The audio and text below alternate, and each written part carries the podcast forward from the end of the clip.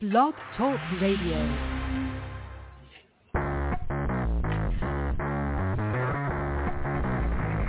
Hello and welcome to Action Radio. This is Greg Penglis coming to you from the historic district of downtown Milton on the banks of the beautiful Blackwater River. And now let's get into Action Radio. Oh, adjust the chair. Here we go. Hang on. Oh, it's Monday. Can't you tell? Uh, oh yeah, we. Uh, this is going to be, I think, a very interesting show because so many things are happening that are not in the news. it's uh, we kind of pride ourselves here on talking about what's what's not in the news because what's not in the news is often a lot more interesting than what is in the news. And what's not in the news is 9/11. Well, it is today because they're talking about the memorials uh, and the folks that tragically died and a bunch of other things. But uh, what's not in the news was all the documentaries over the weekend. they, they, weren't in the news, and, and I'm wondering why.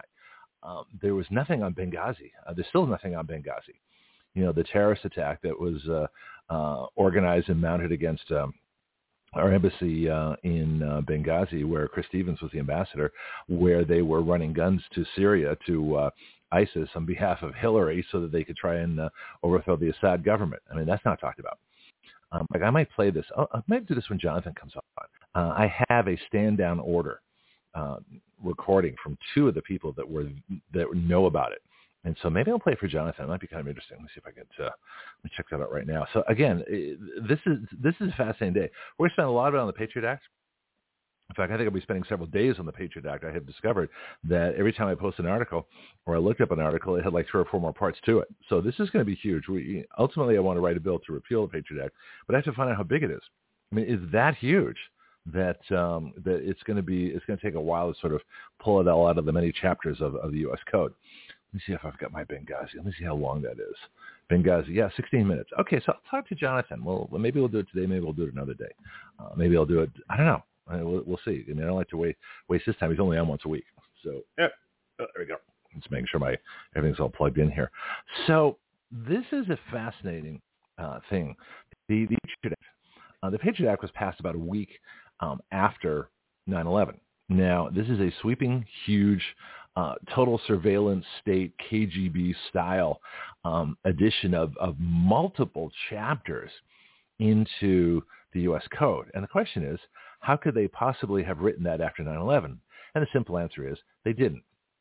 It was written years before 9-11. They just waited until 9-11 as the excuse uh, to ram it through Congress without debate, without hearings, without public information, without anything and it comes under the uh, the famous Nancy Pelosi.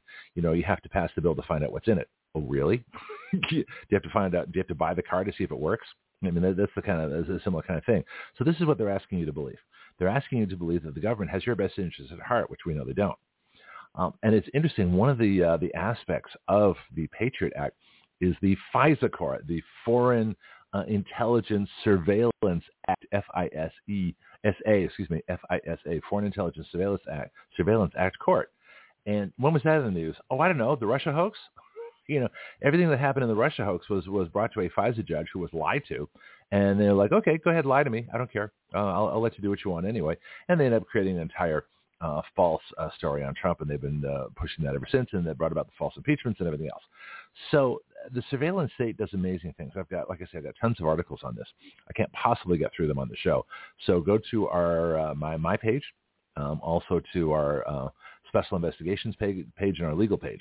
Uh, the Action Radio Special Investigations Project, the Action Radio Legal Project, they're both on Facebook. And unless they're they've been uh, um, deactivated while I went on the air, which is entirely possible because I've had some other ones uh, destroyed. I've forgotten the exact word of what they call it.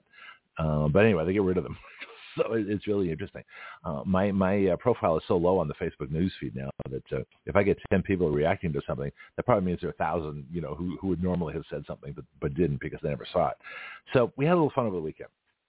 About one o'clock in the morning, Sunday morning, um, it suddenly occurred to me that uh, I should do my own Trump uh, mugshot picture. And so I've got this real scowl. It's kind of funny actually. And and so I post that Uh, and next morning I got up, got some some decent reaction. I thought, you know what? Wouldn't this be fun if everybody at Action Radio uh, post a, a scowling Trump-style mugshot type picture? And so that's exactly what uh, we're working on right now. So that's going to be out there soon uh, at some point as well. So that's the fun news. But the sad, the crazy news, the sad news is is just this, what's going on. Um, I also did a huge press release over the weekend, and so our bill that uh, equalizes the power of the individual against the government during investigations. Our, our, our defense equity uh, compliance core, uh, cost reimbursement bill. Defense equity payment is what the, the government is, would be required to pay you uh, to equal the cost of the amount of money they have spent investigating you so you have a chance to defend yourself against them. So you should never be a victim of a government investigation until you're proven guilty. See, that's the whole point of the bill. Uh, same thing with the compliance costs. If you have to pay for lawyers, if you have to pay for, you know, you know, photocopying. I mean, uh, whatever it is that they, they want you to comply with, they're going to pay for it because you're still innocent until proven guilty. Okay. Then, now once they prove you guilty, you know, the fines, the jail terms, whatever recouping costs, I don't care. You're guilty. okay. As long as it's, uh, but you still have appeals and things like that. Uh, whether those are going to be paid for, that that I, I, didn't go that far. That's, that's I think beyond the scope of this particular bill. I'm just trying to get rid of the uh, um, the bills that uh, the the investigations that don't result in anything. Anyway, uh, Jerome Bell, uh, a friend of the show, has his own talk show, and also who ran for Congress. I think he ran once. Or, I know he ran once. I think he's running again uh, in 2024 for Congress. He's already endorsed our bill, so he's the first. And so, of course, he's, and I immediately added him to the bill this morning when I heard. So that's what's going on there. All right, so those are announcements. Uh, a couple of things. The, the Facebook, Twitter stuff that I do. Um, and I have here, uh, have you all been watching all the 9-11 documentaries airing this weekend? Yeah, right. They aren't airing. And why is that?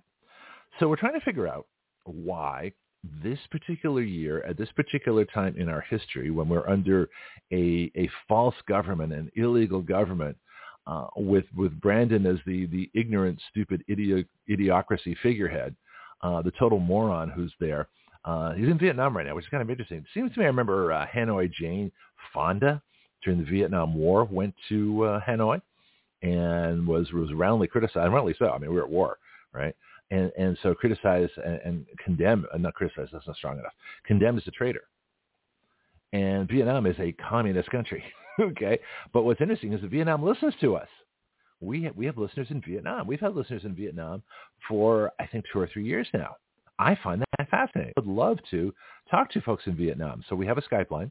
Anybody wants to uh, dial in, uh, what you do is just follow the instructions on the broadcast page. You have to get your account ahead of time, so I have to approve it.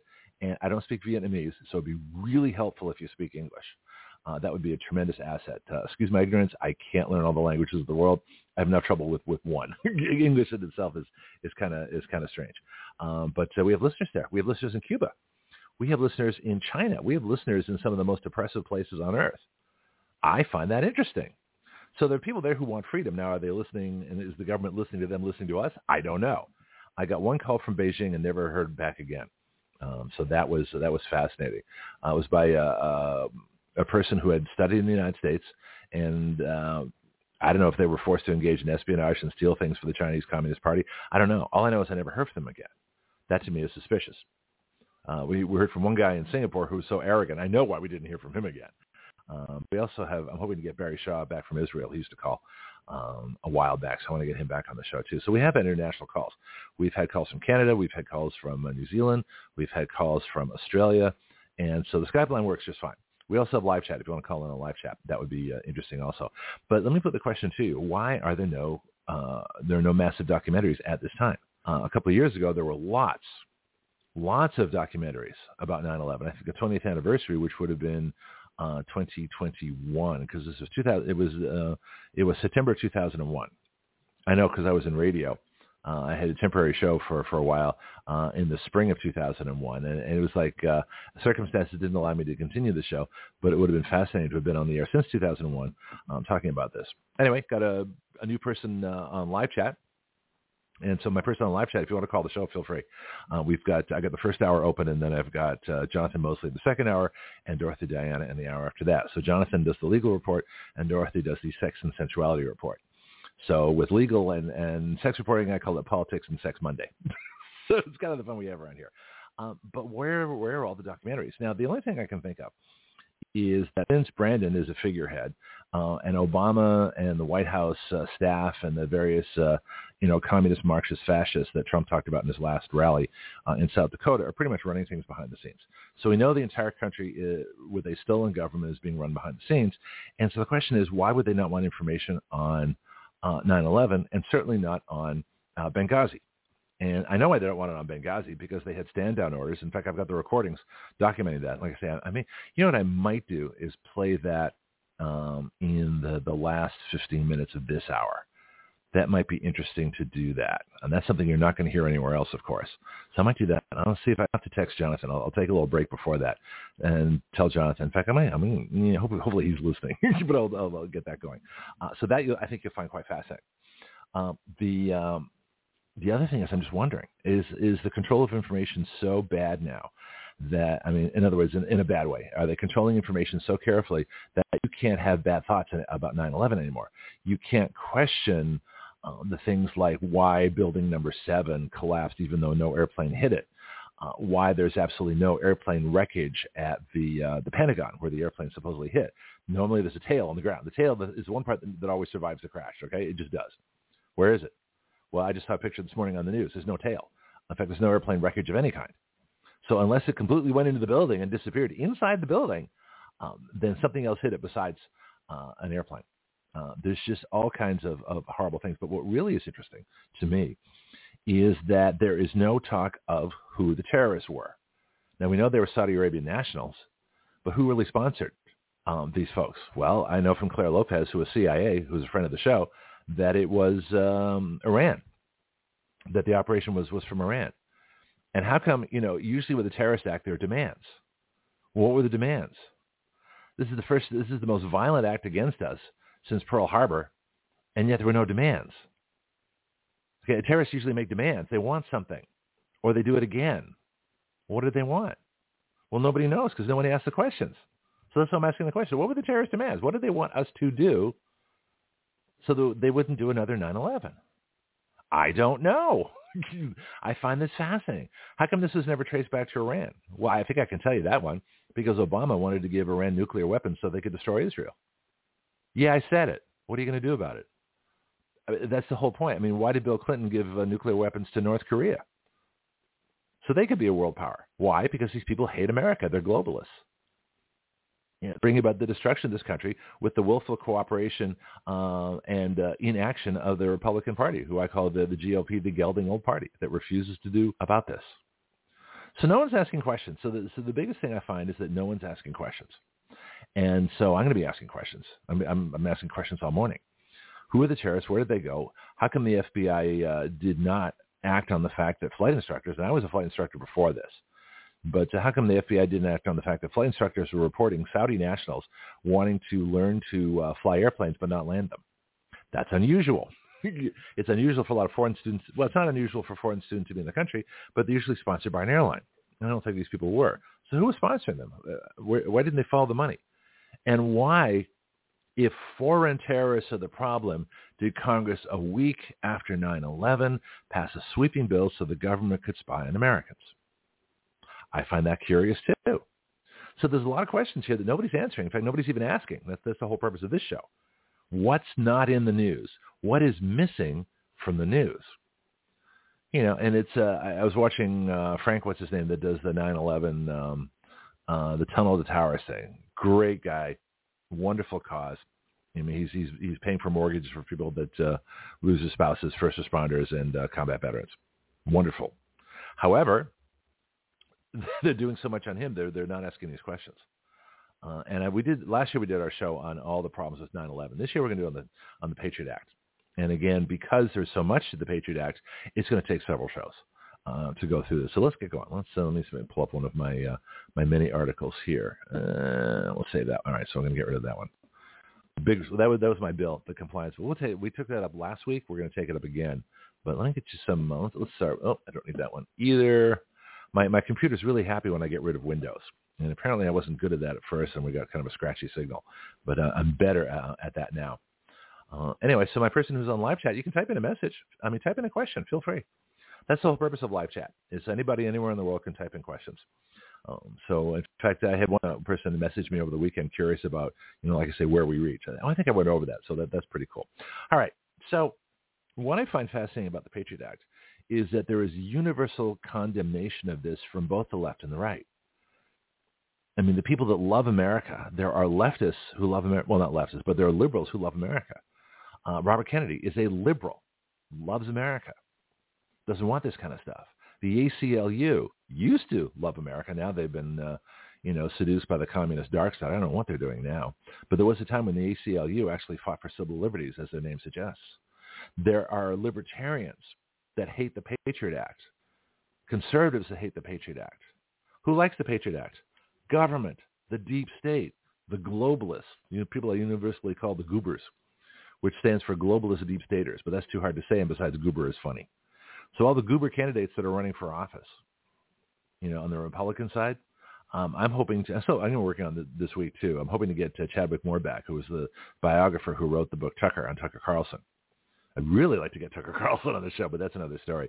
But the whole point of that uh, would be to uh, get uh, Robert Kennedy and Donald Trump together at the same table, having a serious adult conversation, unlike what that what happens in the stage debates, uh, about the serious issues that we face. And so you'd have a liberal and a conservative who both love America, who just have different ways of fixing the problems, talking as serious people, as adults. That would be fascinating. Of course, the other idea, this is the big one, would be for me to appear on the show with Tucker Carlson uh, and walk him through writing a bill, which we would immediately submit to Congress. So that's that's. So I'll let you know uh, if I actually get to write a bill with Tucker Carlson. Everything changes. the world changes, and so that's going to be fascinating to see too. All right, let's go to Libertarian Institute for our first article on the Patriot Act.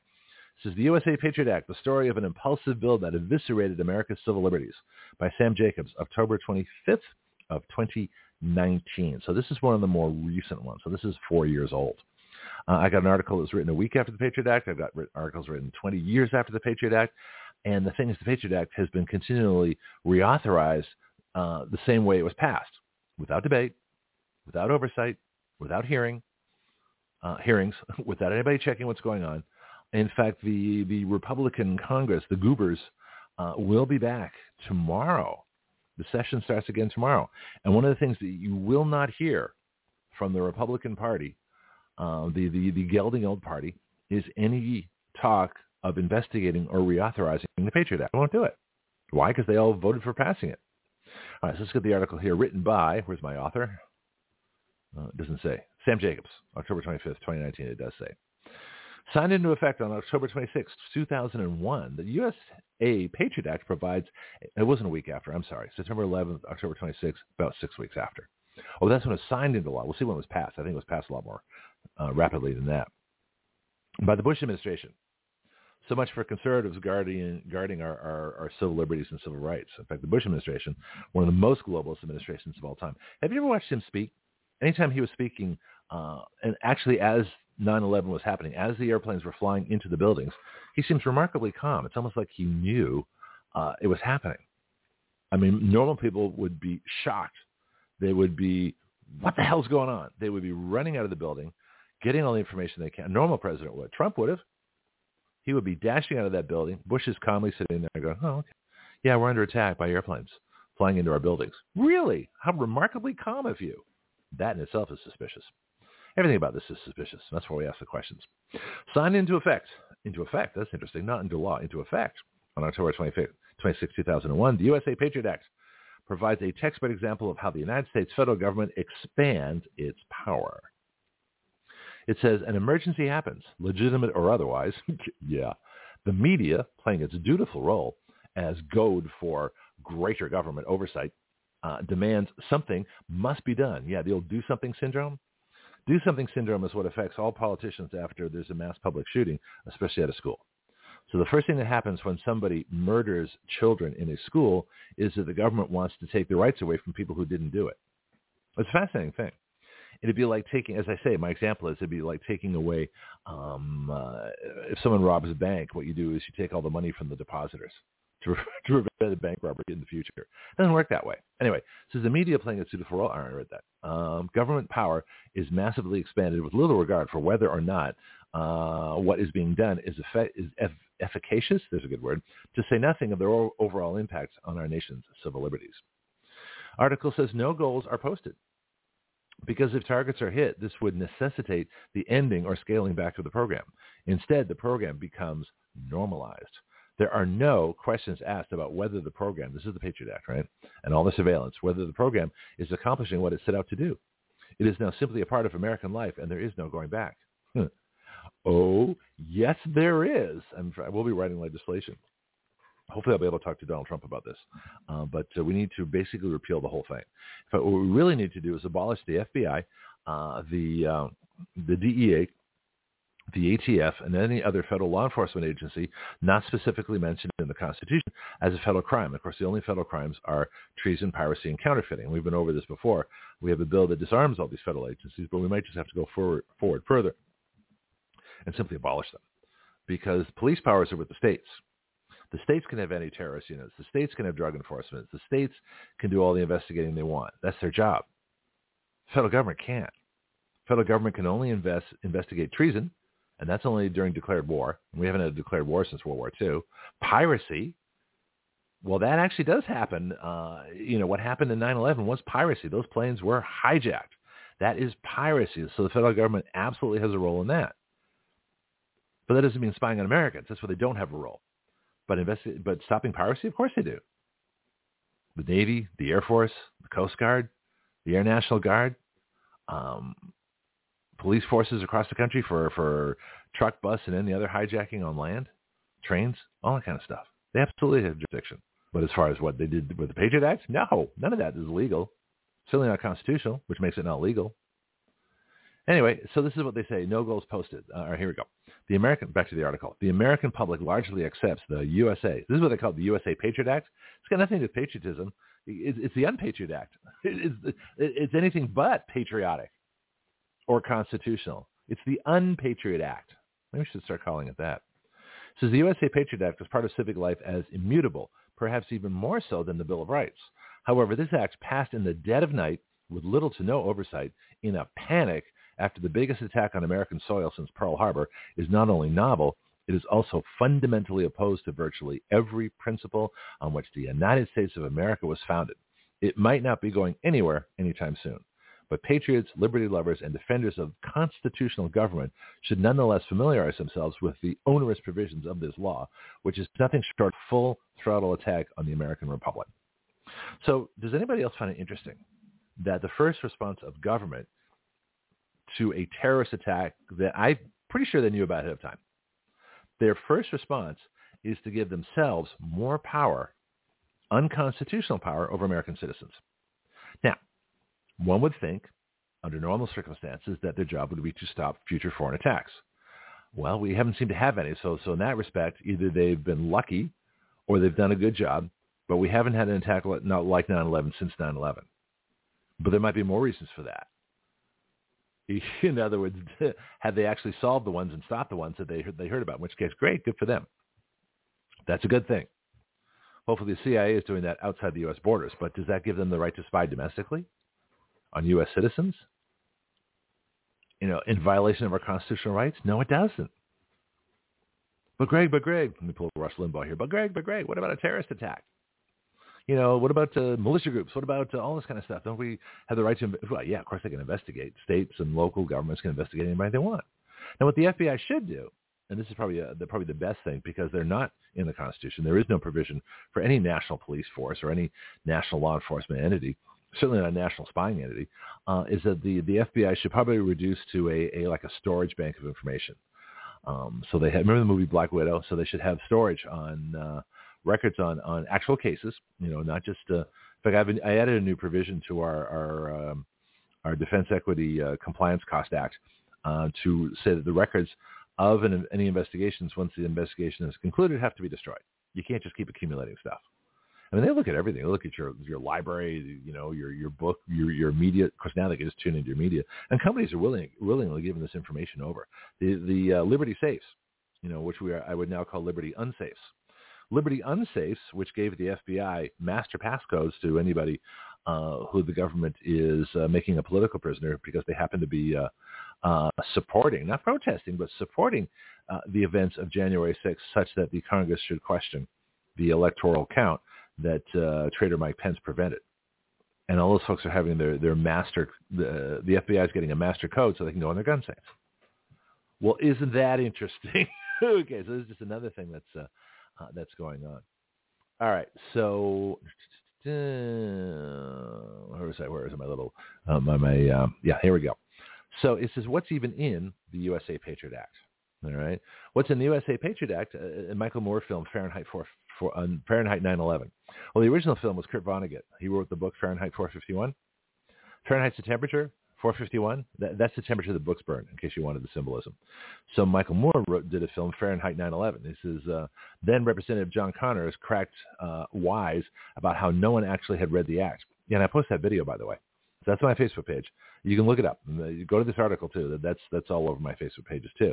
And you can see John Conyers saying, we don't actually read the bills. We don't have time. We just pass the bills. Now, isn't that fascinating?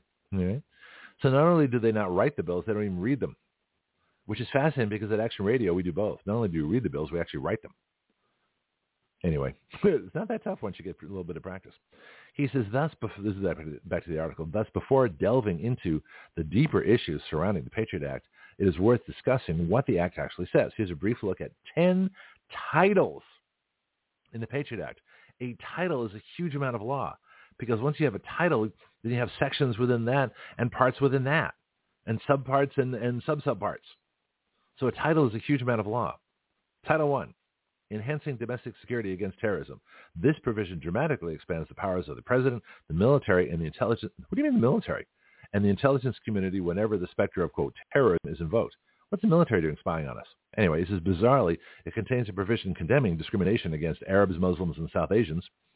South Asians. I think that's Indians. Who are South Asians? Or are we talking Vietnamese? I don't know. Anyway, it says, which seems to have very little to do with protecting Americans from terrorism. Title II, enhanced surveillance procedures. Title II contains the meat of the acts with regard to massive industrial scale surveillance on the American public. Beyond the simple spying on Americans and their communications, Title II increases the ability of the federal intelligence agencies. And why do we have so many, by the way? 17? I remember 51 of uh, those intelligence officers said that the uh, the Russia hoax was real. Why are they still uh, around? Why do they still have security clearances? Why are they still working for the federal government? Trump, you need to arrest those people. Anyway, um, anyway, so, so for part of a, a domestic, um, what would you call it, a some kind of false operation. I will think of the term for that. Anyway, says Title II increases the ability of federal intelligence agencies to share your private communications with one another. Isn't that special? So, so not only will one agency pick up what you're saying, probably the National Reconnaissance uh, Office, which is part of the National Security Agency. Yeah, I, I know my alphabet, alphabet agencies. Okay, they get to share that with all the other places too. It's fascinating. Title III International Money Laundering Abatement and Financial Anti-Terrorism Act. Hey, you've investigated uh, Hunter Biden lately? this is not simply a section of the USA Patriot Act. Title III is an act of Congress in its own right. Oh, there we go. So there's mul- so the Patriot Act has multiple parts. This gets even worse. You might have noticed how much more difficult it is to open a bank account or send a wire transfer after 9/11. Well, you're an illegal alien, because they're sending money out of the country all the time, right? It says you can blame this provision, which shredded bank privacy rights in the United States. So our banking privacy rights are gone because of the Patriot Act. Really? So in other words, American citizens can't transfer or send money because we might be foreign terrorists, even though we're Americans? Love it. This is your government. I'm here to help you, right? Title four, protecting the border. I'm sorry. we don't have a border right now. It says, other than expanding the number of federal employees, of course, this provision, the provision of the USA Patriot Act charged with protecting Americans, America's borders, does little other than point towards paths for future action and study. It is worth noting that the weakest provision of the Act is the only one explicitly authorized by the Constitution, protecting the border. See, protecting the border, now think about that, all right? So the Patriot Act investigates American citizens, does everything possible to investigate Americans, but does nothing to investigate what's going on at the border. So all these millions of people, literally millions of people are being brought into the country with no vetting, no knowledge, they don't know anything about these people are being brought in. You know, and, and who knows how many of these people are terrorists? So in other words, terrorists aren't the problem for the government. Americans are. That's really the message here. Terrorists are not the concern of the American government because we have an open border. American citizens are the concern of the American government. So have terrorists been arrested lately or American citizens? Well, American citizens, January 6th is all about arresting American citizens who wanted to see a fair elector count from the battleground states to make sure the Trump electors and the, brand, the fraudulent Brandon electors got resolved. So the seven states that had dual electors, Arizona, Nevada, New Mexico, Michigan, Wisconsin, Georgia, and Pennsylvania, those states, the battleground states, which sent Trump electors and Brandon electors to Congress, who was supposed to resolve it, even though Mike Pence said they couldn't resolve it. That, of course, he's lying. Uh, they had to resolve it. That's what January 6 was about, resolving the battleground state dual slates of electors. Well, they couldn't have that. They had to make sure that the Brandon electors got put in. That's what January 6 was all about. January 6 was all about having a demonstration of Trump supporters up top, not protesters, supporters. They were supporting Congress's, you know, holding this debate. They were there to ensure that Congress did their job. Congress, of course, did not do their job, and they arrested the people that were there to ensure Congress did do their job, which was to settle the question of the Trump versus the Brandon electors. Well, that went on under the Capitol. So you got Trump supporters. I've said this a million times. You got Trump supporters on top January 6th, walking through the Capitol, taking selfies and walking for the most part within the uh, uh, the, the, the rope cords, the, the velvet rope cords. You've got Antifa, Black Lives Matter, and various other mercenaries of the FBI Ray Epps and crew breaking things, causing all kinds of problems, and in one case getting Ashley Babbitt killed by uh, Michael J. Byrd, um, a police lieutenant of the Capitol Hill Police. Capitol Hill Police also opened the doors to the Capitol and invited everybody in known as Capitol Hill Invitational Walk-In. So that's what was going on. So are they concerned with terrorists? No. All the efforts of the Brandon insurrection, the illegal government, has been to arrest Americans from pointing out that they are running an illegal government. So who are the terrorists? Okay, who are the terrorists? The actual terrorists are our own illegal government. Obama, Brandon, all the folks in the White House staff, all the folks in the old executive office building, all the Democrats, all the Republicans that are going along with this, those are your domestic terrorists. They stole the government, they've occupied the White House, and they all need to be arrested and prosecuted and thrown in jail, probably for the rest of their natural lives for what they did.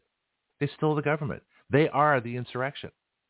You know, the, the, the, this claim that was made recently that the 14th Amendment says that uh, those who uh, engage in insurrection and rebellion can't serve in office. Well, uh, what is the only uh, event in our history where an insurrection or rebellion challenged the authority and had the potential for overthrowing the government of the United States? Well, that was the Civil War. And who started the Civil War? The Confederacy for, some, for seceding from the Union. Well, who was the Confederacy? The Democrat Party. So the Confederacy, the Democrat Party, actually started the Civil War and engaged in rebellion against the United States, an armed insurrection rebellion, in fact, engaged in a war against the United States. Well, what should have happened after that was that the Democrat Party should have been banned forever from running for office. The party should have been um, dissolved for starting the Civil War and fighting it. That's what the 14th Amendment actually says. Kind of interesting, huh? Okay. Let me see if I get a few more. I'm going to see if I get through this one article, and then I'll play you the Benghazi standout because nobody's talking about Benghazi at all. Okay, title. Uh, let me see. Title five. Removing obstacles to investigating terrorism. Title five authorizes bounties for the apprehension of alleged terrorists. Well, like I said, they're in our own government. This broadens government power to conduct DNA analysis allows for greater data sharing or data sharing between law enforcement agencies and perhaps most disturbingly requires private telecommunications carriers to comply with government requests for electronic communication records whenever requested by the FBI. That's unconstitutional.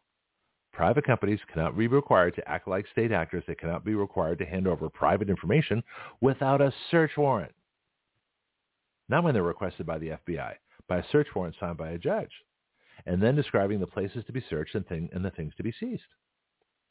That's in the Constitution. It's there for a reason. Why? Because the government wants more power than is in the Constitution. That's why the Constitution was written, to keep the government in a box that they don't want to be in. but that's too bad. That's how it goes in a republic. It says it also expands the power of the Secret Service to investigate computer fraud. That's not their job either. The Secret Service is part of the Treasury, at least they, they used to be, and they should go back there. The Secret Service protects diplomats and investigates counterfeiting. The Secret Service, as part of the Treasury, protects the money, protects the currency from counterfeiting. Computer fraud is a whole different thing. Title VI, providing for victims of terrorism, public safety officers, and their families. Perhaps the most innocuous portion of the USA Patriot Act, Title VI, provides for the Victims Fund for victims of terrorism uh, and their families. Okay, all the January 6 folks in the in the uh, DC log are victims of government terrorism by making them political prisoners. Are they going to get money? My idea was that uh, Trump, when he uh, regains uh, the presidency for the third time, what he should do is seize all the assets of the Biden crime family and distribute all those assets to those uh, January 6 prisoners. Wouldn't that be fun? That would be just. Title 7, increased information sharing for critical infrastructure protection. The subtitle of this section of the Act is a rather wordy way of saying that the United States federal government is allowing for law enforcement agencies to share information across jurisdictional boundaries in an easier fashion than was previously legal. So they took the illegal and made it legal. That's mostly what the Patriot Act did. Took a bunch of illegal search and seizure procedures and made them legal, even though it wasn't done legally. It's kind of interesting.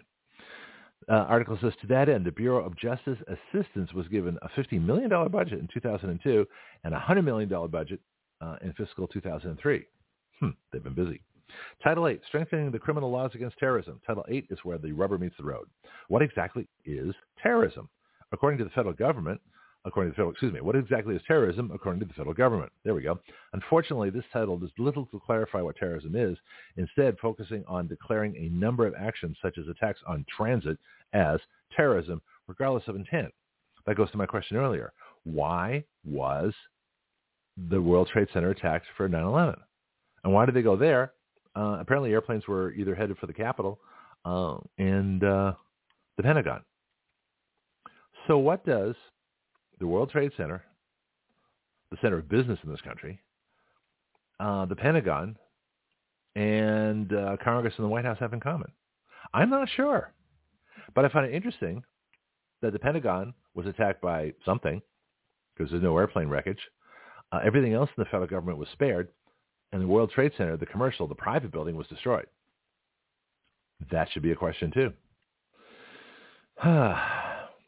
Title IX different than the title of sports and, and girl sports and things like that.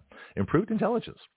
This section, subtitled Improved Intelligence, largely expands the powers and responsibilities of the Director of Central Intelligence. That's the DCI, the Director of Central Intelligence. Title 10, Miscellaneous.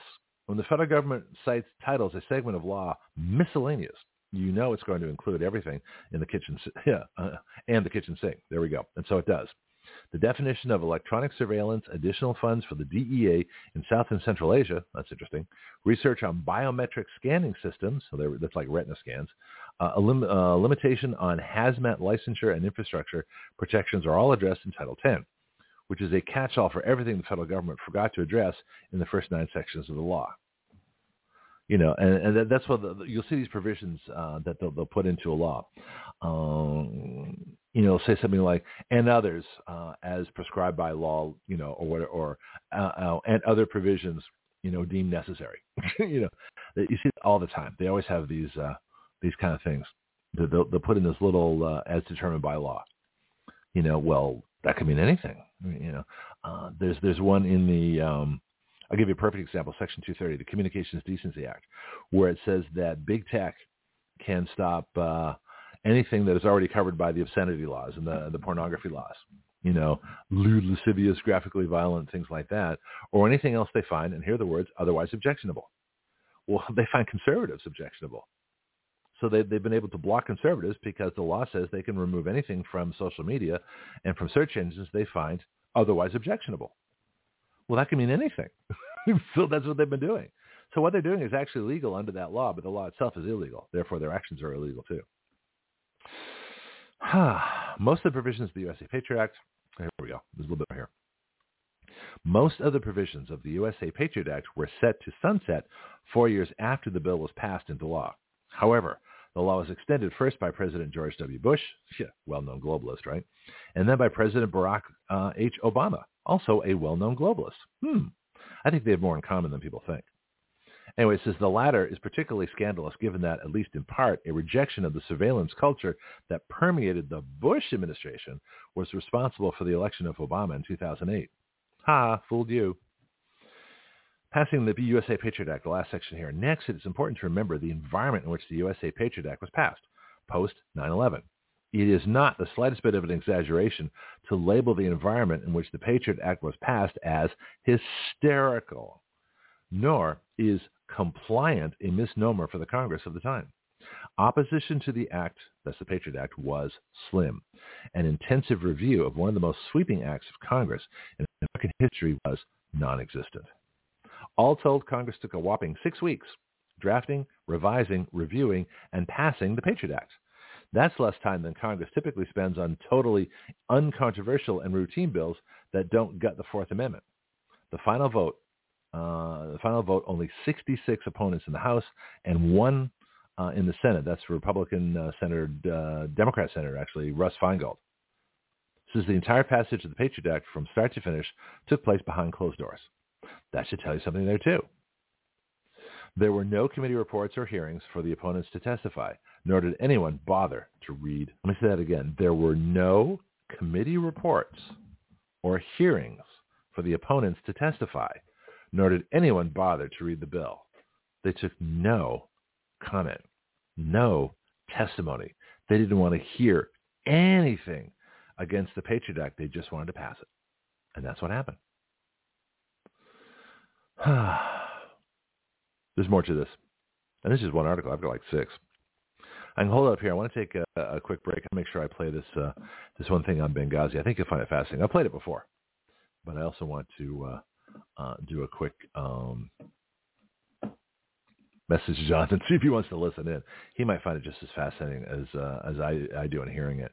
But nobody's talking about Benghazi. Benghazi, the gun running operation of Hillary Clinton through Chris Stevens and the Benghazi embassy to get guns to ISIS to attack Syria so that Hillary could overthrow Assad. Guess what? It didn't happen that way. All right, let me get uh, my notes here. Uh, 742. Yeah, this is actually going to work out perfectly. 9-11. Hmm, what a surprise.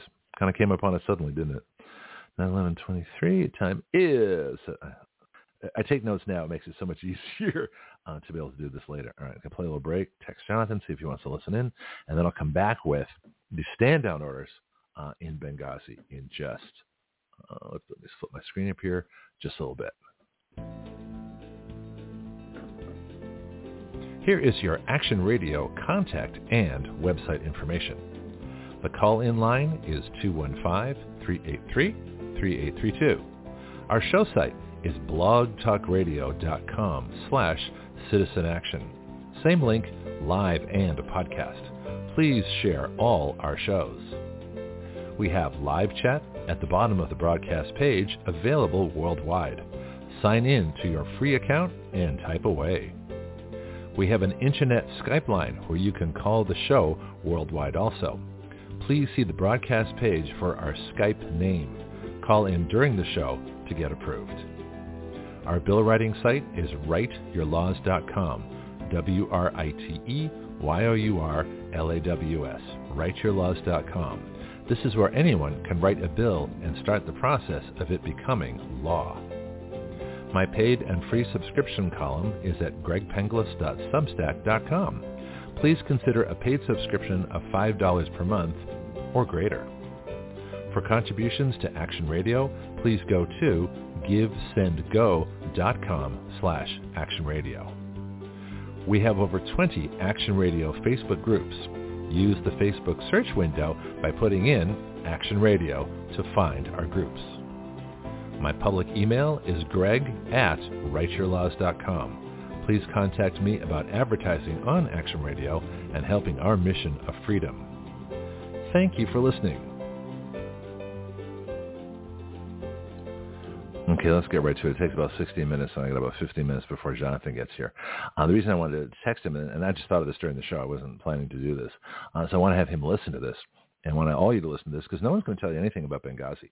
Um, today. They're just not. They're not even going to talk about it. Uh, and yet that was uh, the worst uh, operations of our government to uh, secretly and clandestinely run guns through the uh, Benghazi embassy or consulate uh, on the way to, I think it was ISIS. I'm pretty sure it was ISIS. Anyway, we can double check that.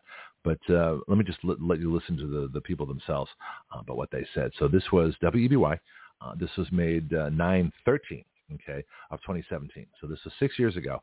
Uh, these are stand-down orders, uh, which we all knew happened, but these are confirming the stand-down orders so that our, our, our people um, in Benghazi, including our, our ambassador, Chris Stevens, could not be rescued. Be right back. I definitely want to get into this story right here. There's a lot of news breaking around Benghazi, which is one of the most disgusting and disturbing incidents because I believe it was entirely preventable. It was a total screw-up by the Obama administration and uh, Hillary Clinton at state.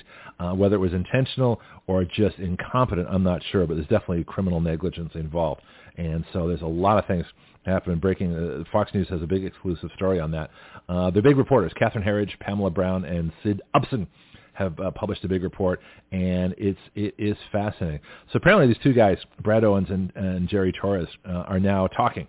Uh, about all the things that happened. They were pressured by the State Department not to talk. They they tried to get a position there uh, to be the security force in Benghazi. They were turned down. They had this little company in Wales that nobody's ever heard of try and do it. Probably their buds. They didn't even have guns you know, the security force didn't have guns, so they they go from the security force to greeters at that point, pretty much. So they couldn't stop a terrorist attack and then that whole thing about the video. Um, I remember doing some research on that right when it came out, and because I was curious how many views they had. And I don't know if you can do that now, but I think you could do it then.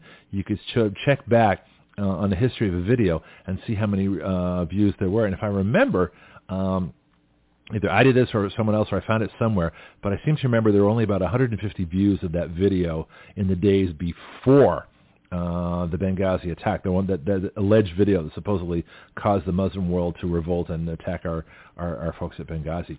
And so, uh, yeah, not a really popular thing. That story has gone. That's been scrubbed from the web. I haven't seen that one for, for years, but uh, seems to me I remember that's what, very, very few views. So they, they found this obscure video. And I don't know, I wonder if that guy's still in jail, too. I'll have to look that up. The guy that made the video. He said, well, you're responsible for Benghazi. No, he's not. He made a video. Get over it. All right let's get into some of the details on this. And if you have Benghazi uh, information stories, especially we have such a strong military area, uh, if you know, I mean, know of a stand-down order that was given, or if you know uh, of particular orders that kept uh, any kind of uh, military away from uh, uh, the Benghazi um, embassy there, then uh, I'd be curious about that. I think it was a consulate, actually. Um, but uh, yeah, Let's get into some of the stories here. So security at the State Department's, uh, this is the Fox News story, State Department's Benghazi compound was so bad that another contractor was brought in to clean up the mess just two weeks before the 2012 attack. Uh, and they were later pressured to keep quiet by a government bureaucrat uh, under then Secretary of State Hillary Clinton. Let's see if I can find her name. Her name is down here somewhere. I should get to that in just a bit. Here we go. Jan Visintainer. I don't know who this Jan Visintainer is, but anyway, she's the one who said, uh, uh, State Department contracting officer, uh, basically said, uh, don't talk to the media. so she's going to be real hot water too, so we're going to find out what's going on with that.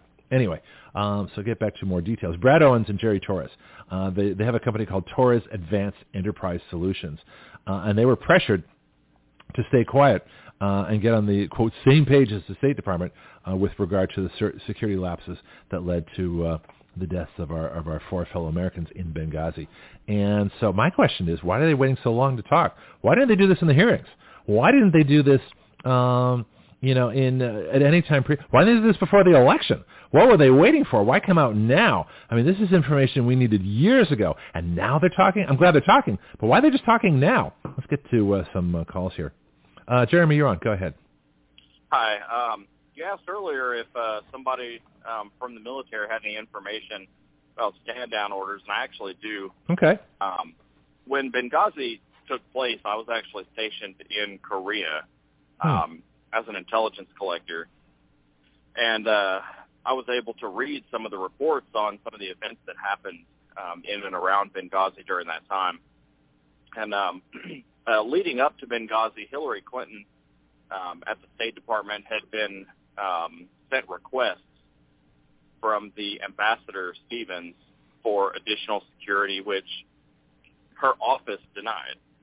um, now, once the attack actually started taking place, she was uninvolved. Um, at the time, what happened was uh, the U.S. Army uh, general, his name was Carter Ham, um, was the uh, commander of AFRICOM, which is the African Command, Okay. and um, he was actually he actually requested what is called cross-border authority (CBA) from President Obama. Now, President Obama is the only person in the U.S. government who can grant cross-border authority. Cross-border authority is required for any and all U.S. military personnel to cross any nation's sovereign border um, for a military operation. So he needed cross-border authority in order to send the special forces soldiers across the Mediterranean Sea into Libya. hmm Um, Was this from Italy? Was this from Italy they were stationed? Um, I believe that uh, the ones that were taking off. Um, uh, now I'm having a hard time. It may have been actually in Sigonella, which is in Italy. Yes, Okay. I'm thinking Um, Aviano Airfield comes to mind. right. And uh, so um, cross-border authority was requested. Cross-border authority was denied. Um, General Ham persists reports that I saw with my own eyes. Uh, he was temporarily relieved of his command at that moment. Oh. command transferred to his second in command, and the denial order for cross-border authority was then given to the second in command. So the special forces soldiers that were ready to take off in the Black Hawk and the Chinook helicopters uh, stayed grounded um, until the event was over, at which time General Carter Ham was reinstated as the general, uh, four-star um, commanding general of AFRICOM. Um, and that is basically why there there never was a rescue mission launched at all. Okay, so they was so th- he was relieved of his command during that operation. I'm just trying to make, sort of recap for everybody so we understand this. And so Right. he he couldn't have ordered uh, a rescue. Now the number two person were they, you know, kind of I don't know, was it the the the Obama yes man kind of thing, or were they just you know were Well, they he- not he- independent he or what happened? Uh, he, he probably wasn't an Obama yes man, but at the I mean at the time, uh, the second in command. I mean the the point had already been proven. Okay, that uh, basically they were I- that that they had to disobey um, an order from the commander in chief in order to get this off the ground, which wasn't going to. It just wasn't going to happen. Um, Yeah. At that point, the, the point had been proven. Here's the difficult question: At what point do you disobey? Because the um, the, the guys that went in to save them, the you know uh, Tyrone Woods and ah, I have to look at the other person's name. I, I'll, I'll get it, but they disobeyed orders. Right. Um, you know, part of me is uh, surprised that the uh, the pilots didn't take off anyway. Okay. Um, but uh, there, there's a lot of moving pieces that go into military operations like that, hmm and uh, as quickly as special operations soldiers and uh, helicopter pilots can move, um, you know, it, it there, there's a lot of logistics that goes into carrying out orders, but likewise there would be there would be even more required to disobey an order and actually launch that uh, launch that operation, and uh, you'd be losing some of your support that you would that you would have necessary. Um, Oh, if it goes wrong too. If it goes right, you're a hero. If it goes wrong, you disobeyed a presidential order. Now you're what court-martialed? I mean, it's just yeah, exactly. Plus, um, yeah.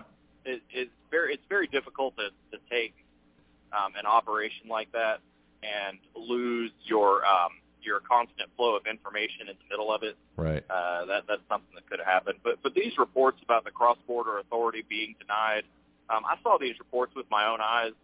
Um, went back to look them up again, uh, probably at least a year later, and uh, they weren't there. They weren't accessible to me anymore.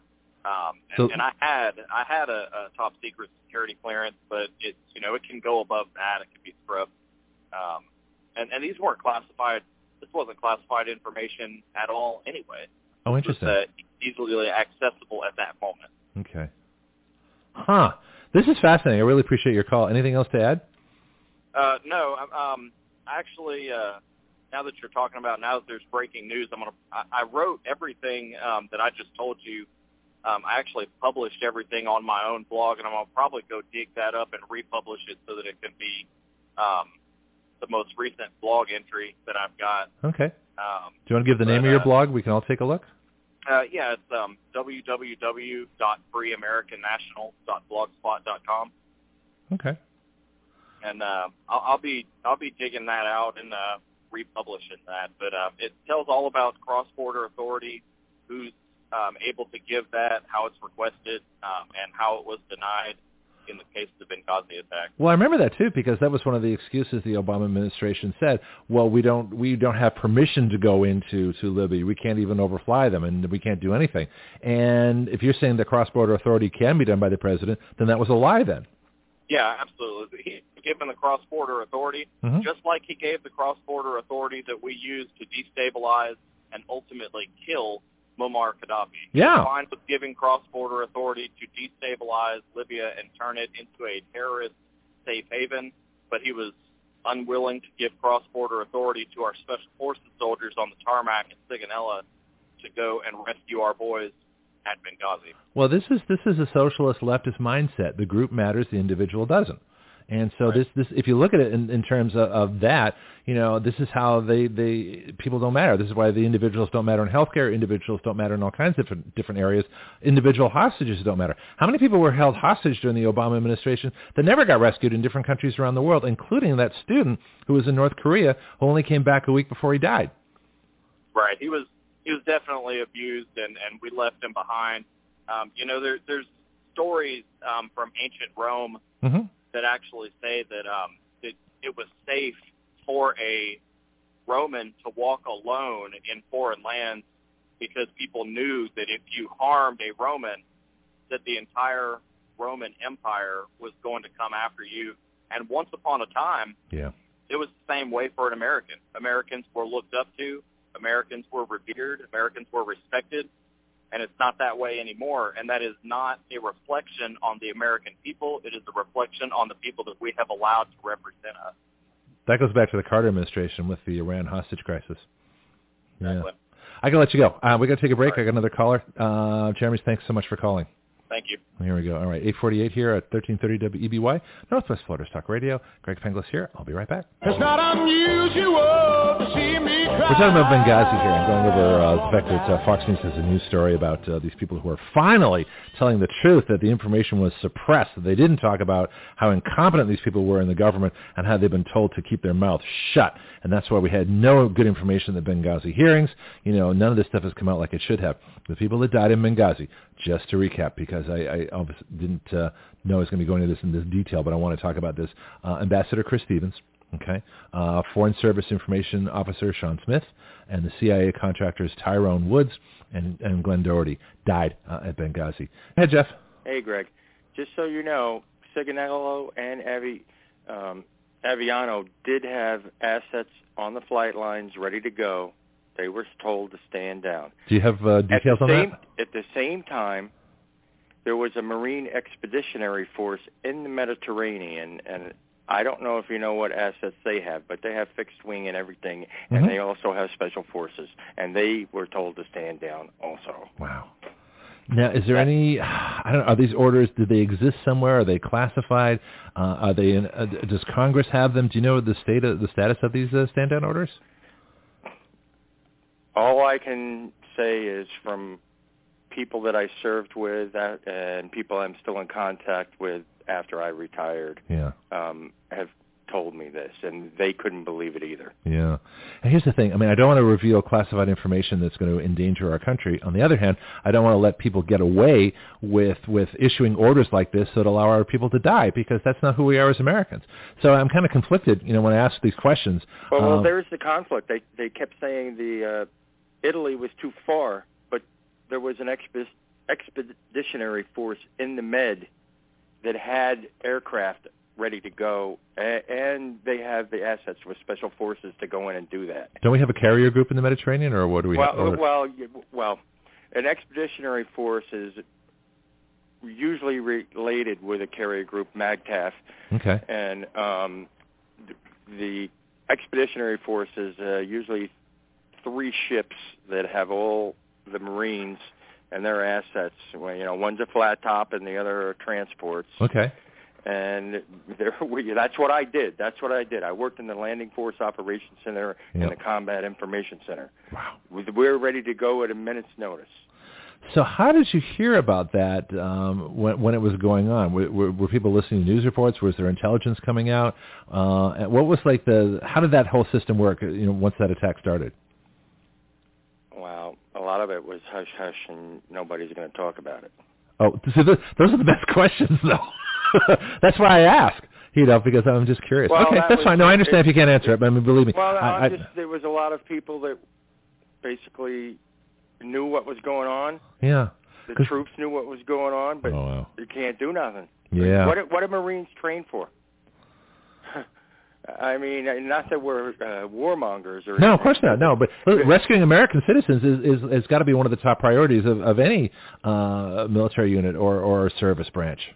Right. Yeah, All right. I just wanted to pass that information on. Also, appreciate it. Thank you, Jeff. thank you. Bye. There we go. All right. We have the best sources out here. this is why I love living in a military area because we get the information. We only have a little bit of time left. I think I have one more uh, caller that wants to try and get on, but they're only going to have just a few seconds. We might uh, try it another time. Anyway, um, Doug, you think this? Uh, we'll see what's going on. Anyway, but this is what's going on in Benghazi, and this is why I ask these questions because you know, and this is a conflict. I don't want to give away secrets, but I want to know. I want to know what is going on uh, because we need to find out, you know, where our government is screwing up, and uh, we don't need to wait 75 years to find out, or however long security information is classified. That's not how it works. Um, do I have some? Okay. Anyway, um, so just to sum up, uh, this story is going to grow, and the two people, like I said, that are speaking now, uh, and they were on Tucker Carlson last night, uh, Brad Owens and Jerry Torres. And what they said, I'll see if I can get you the, a quick little thing here. The bureaucrats and policies remain in the State Department after the Benghazi attack, despite the change in administrations. A U.S. ambassador is dead, and nobody is held accountable for it, and three guys all tried died trying to defend him. So the people that and that's the way it was back uh, September 13th of 2017 when I was back at WEBY 1330 AM, uh, Northwest Florida's uh, news and talk leader, uh, one of the great independent stations uh, of the uh, the South. And so uh, that's that is no more, unfortunately. But we had the best sources, we had the best people, uh, we had a big local audience, and we were growing a national audience. It's just a, a shame uh, that that uh, was not allowed to continue.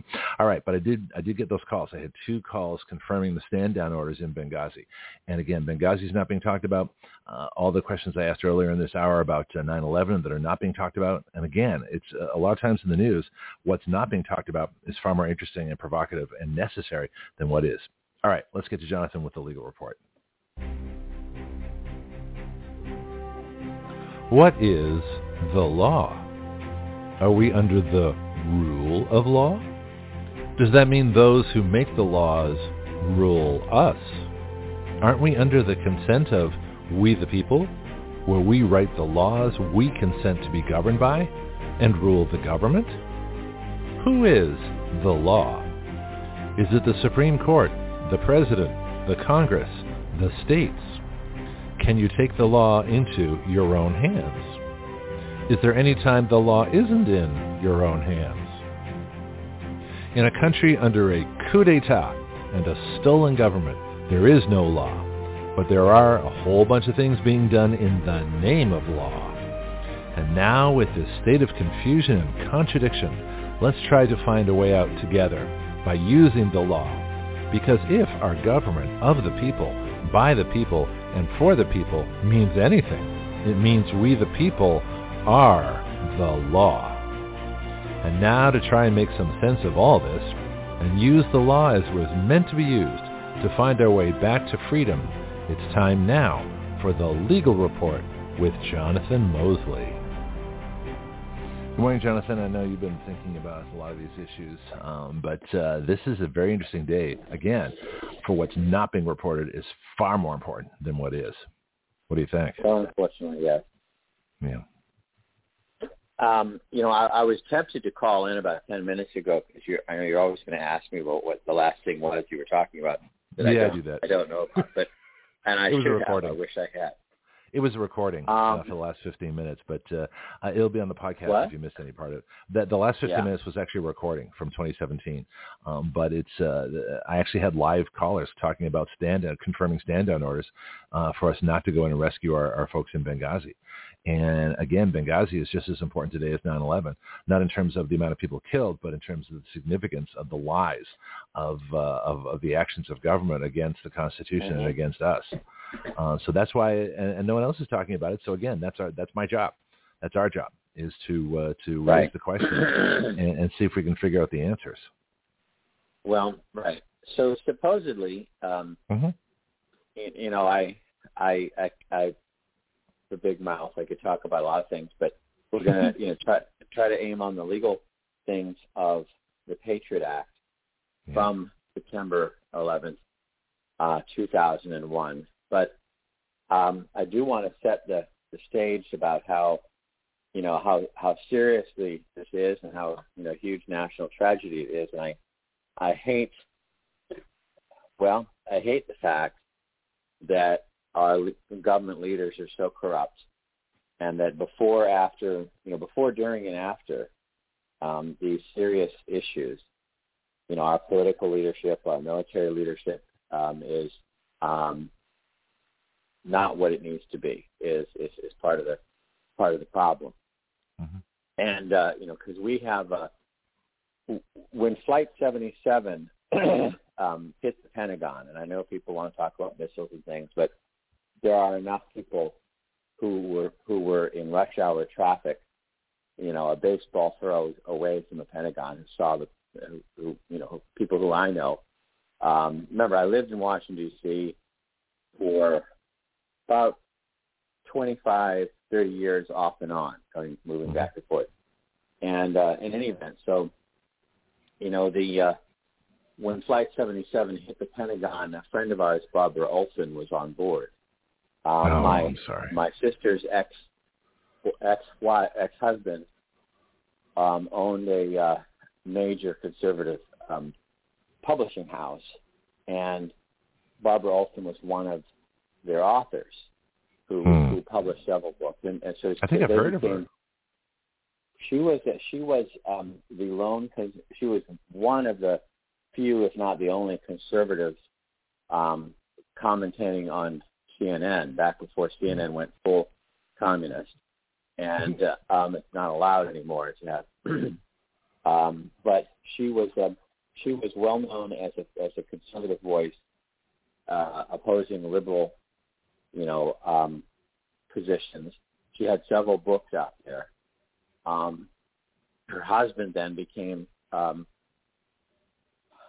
if I'm not confused, her husband Ted Olson, I believe, helped with the 2000 election contest that went all the way up to the Supreme Court, and he became Solicitor General, which is which is the um, the government's the um, lawyer in the Supreme Court. Um, it was kind of an odd position. It's, you know, it's, a, it's an important position, but little known. And uh, he was, um, you know, he was at work when when she was trying to call in and uh, and um, and get through to him. Basically, she was supposed to fly out to Los Angeles to do, I think, something like politically incorrect with uh, Bill Maher to do the show Okay. and she decided not to fly out the night before because it was that September 11th was and is Ted Olson's birthday, and she Oh. wanted to spend at least some of his birth some of his birthday with him. You know, Wow. um, um, just waking up and and having a cup of coffee and and then running to uh, Dulles Airport, and so um, so I know a lot of these things. Uh, either personally or because I was prompted to investigate them um, from the personal connections and and uh, my you know my sister's um, ex and and others went over to Ted Olson's house to console him, um, and uh, he, he found on the on the bed uh, a note. Um, so it was a tough thing um, you know, she left she left just a happy birthday message before she left for the airport. Wow. And I got to see that. So so I take this all very very seriously.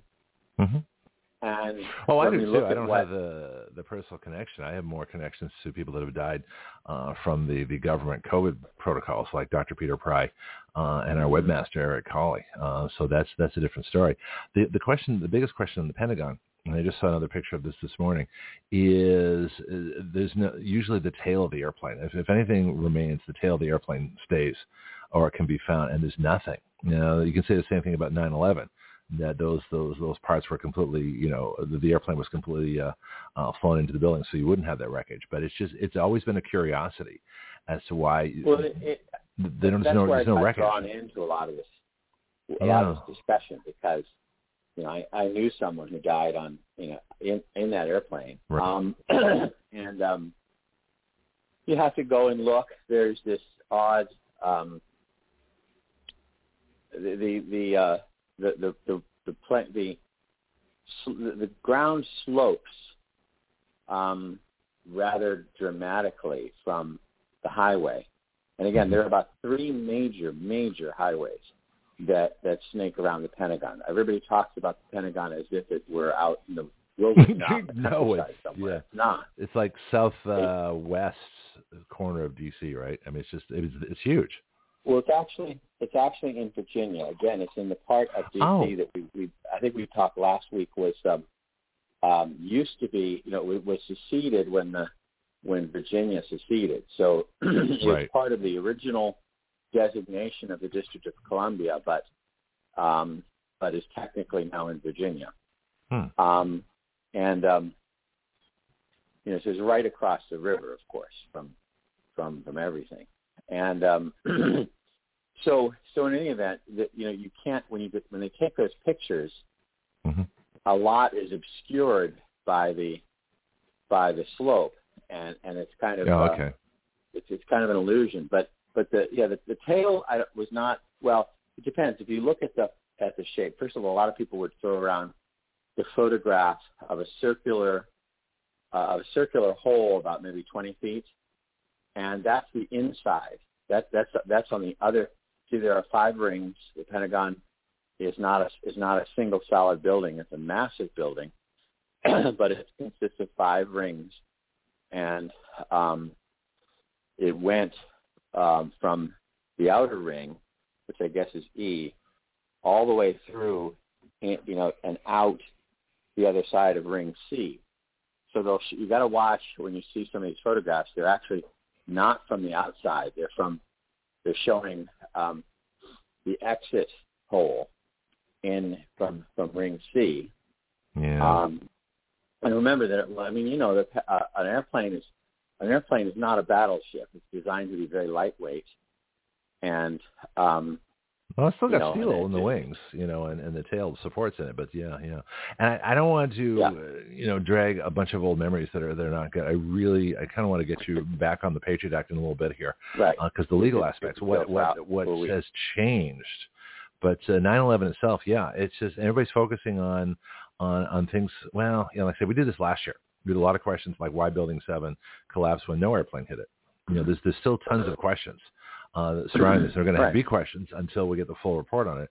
But what I'm curious about is that nobody's talking about the Patriot Act. Nobody's talking about the reauthorizations that happen in secret. No one's talking about uh, the passage of this in secret. No one's talking about the fact this thing is huge.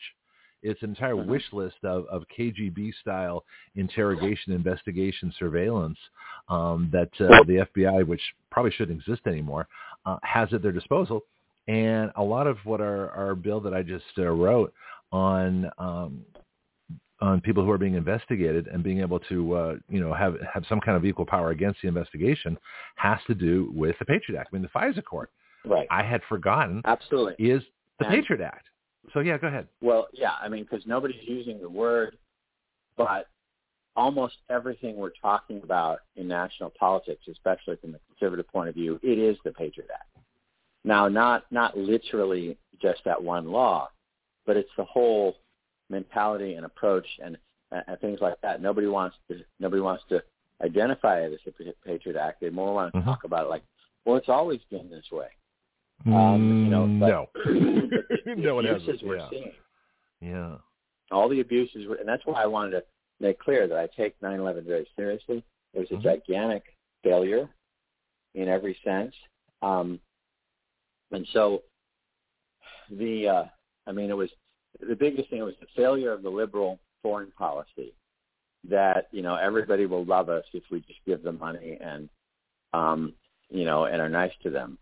Like no, it's a dangerous world, and Mhm. um, they're not you know they're not going to be you know we have to we have to be tough and so I mean the the complete the complete uh, failure of liberal foreign policy had to be covered up by changing the subject right and left. But in any event, um, I, I'm watching. I was prompted by uh, coming here to, today to look at the, the only the only thing I'm seeing in the news much is um, is that uh, Hulu uh, streaming service has a replay of um, that it's not like on live TV. It's just like if you choose to watch it, a Mhm. History Channel documentary called 9/11 Inside Air Force One.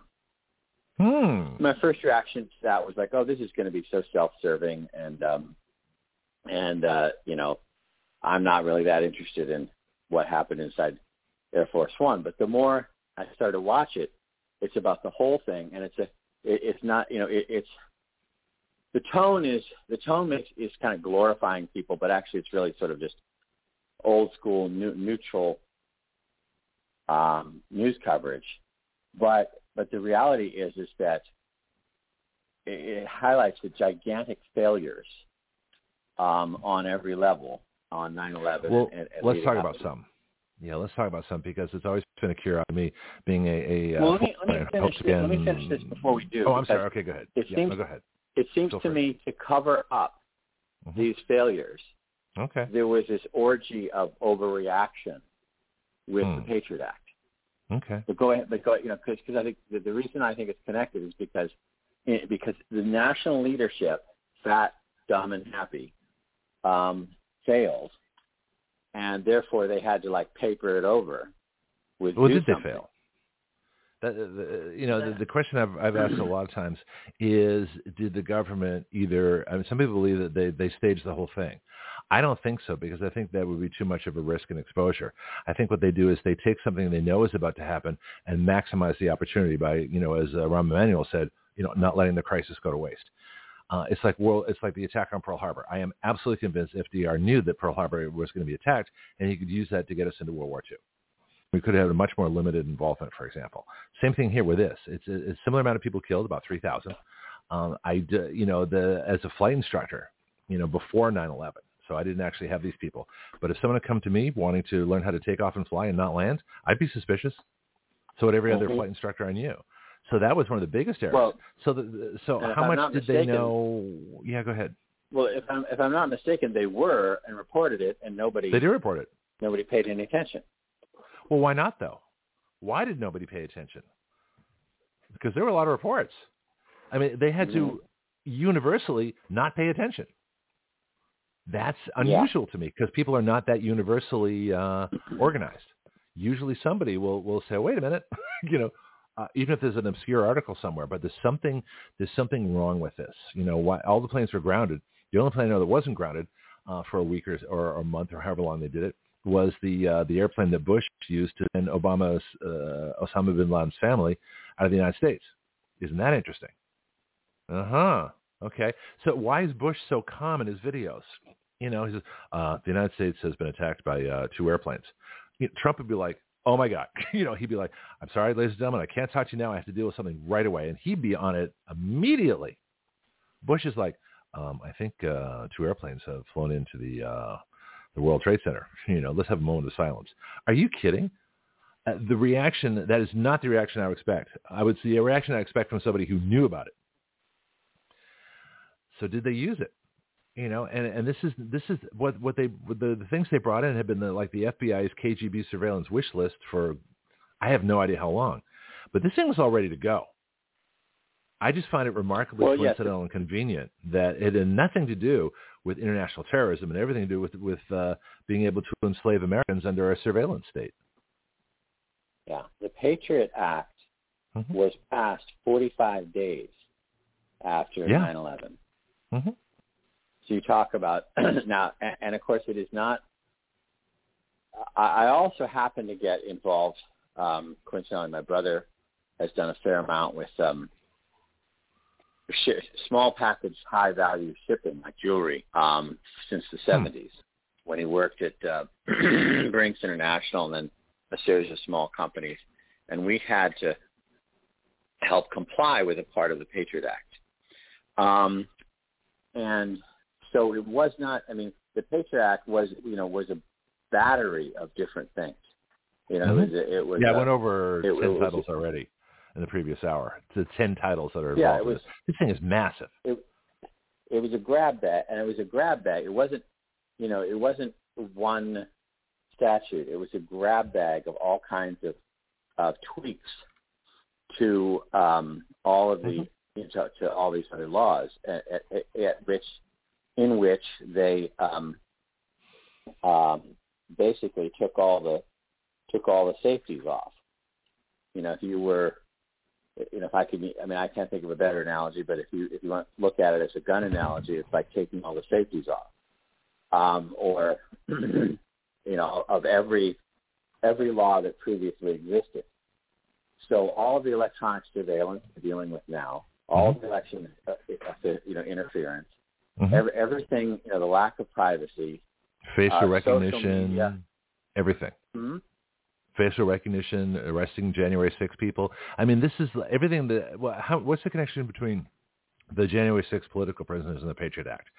Is the fact that all these people, even who walked around the Capitol, they were arresting, was Enrique Tarrio from uh, uh, Oath Keepers, wasn't even there, and they arrested No, him. Well, how did they, how did they know he was even there? You know, uh, the the GPS of the right. phones, uh, all the information was turned over. This is all. This all really is rooted in the Patriot Act, isn't it? I mean, January, the It is. arrest of the January 6 people would not have been possible without these changes in law with the Patriot Act. Am I correct? Right, and that's why I, I don't want to Hmm. denigrate the seriousness of us being attacked.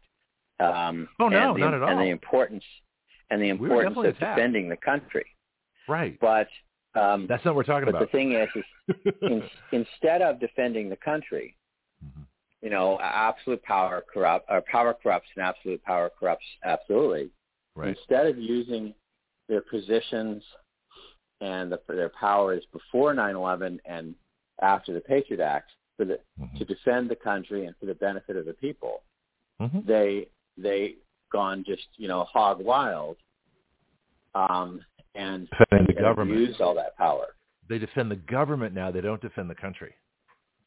They defend And- their and- their power. And, and, if you put Right. them under, I mean, Scott, what's the what's the uh, drug that the truth serum? If you put them oh, under a sodium serum, think pentothal. yeah, or scalpamine, or I don't know what it is.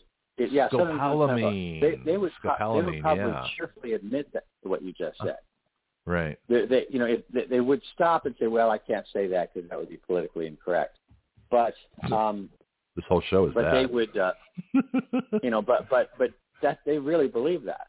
yeah. I mean, and that's what that's what not, the January 6th is all about is is defending the government, not the Constitution, not the people, um, not democracy. It's defending the government ins- insiders. It's an Ill- And, uh, it makes it worse. It's an illegal government. This is a government that lost the election. This is a government that's, Uh-huh. that uh, held a fake insurrection so they could do a coup to steal the government to prevent the legitimate Trump electors from being voted on or even considered.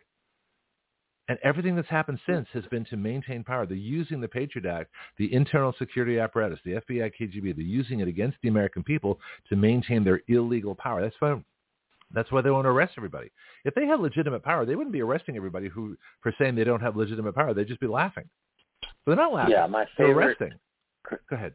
My favorite current Facebook meme is n- nothing says that the election was fair and accurate more like um, arresting everybody who says it wasn't fair or accurate.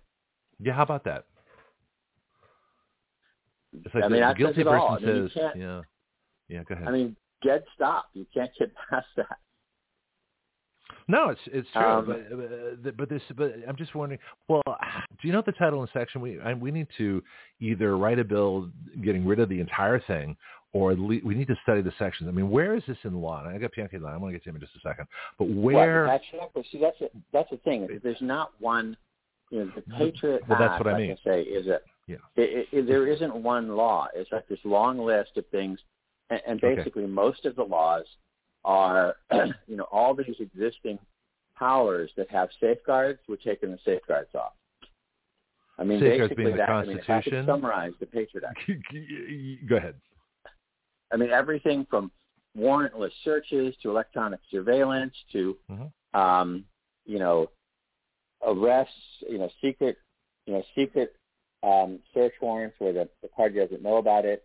I mean, I mean, everything that comes from the Fourth Amendment, you know, and, and constitutional protections, the Patriot Act just, you know, says, you know, a lot of existing powers that had strict restraints on them. We're taking the restraints off, and you can do whatever. You know, the government can do whatever it wants. Now, and, and that's why I emphasize that it was the government that screwed up in the first place. Right. You know, 9/11 is overwhelmingly a, a, a, a failure, just a massive series of failures by the government.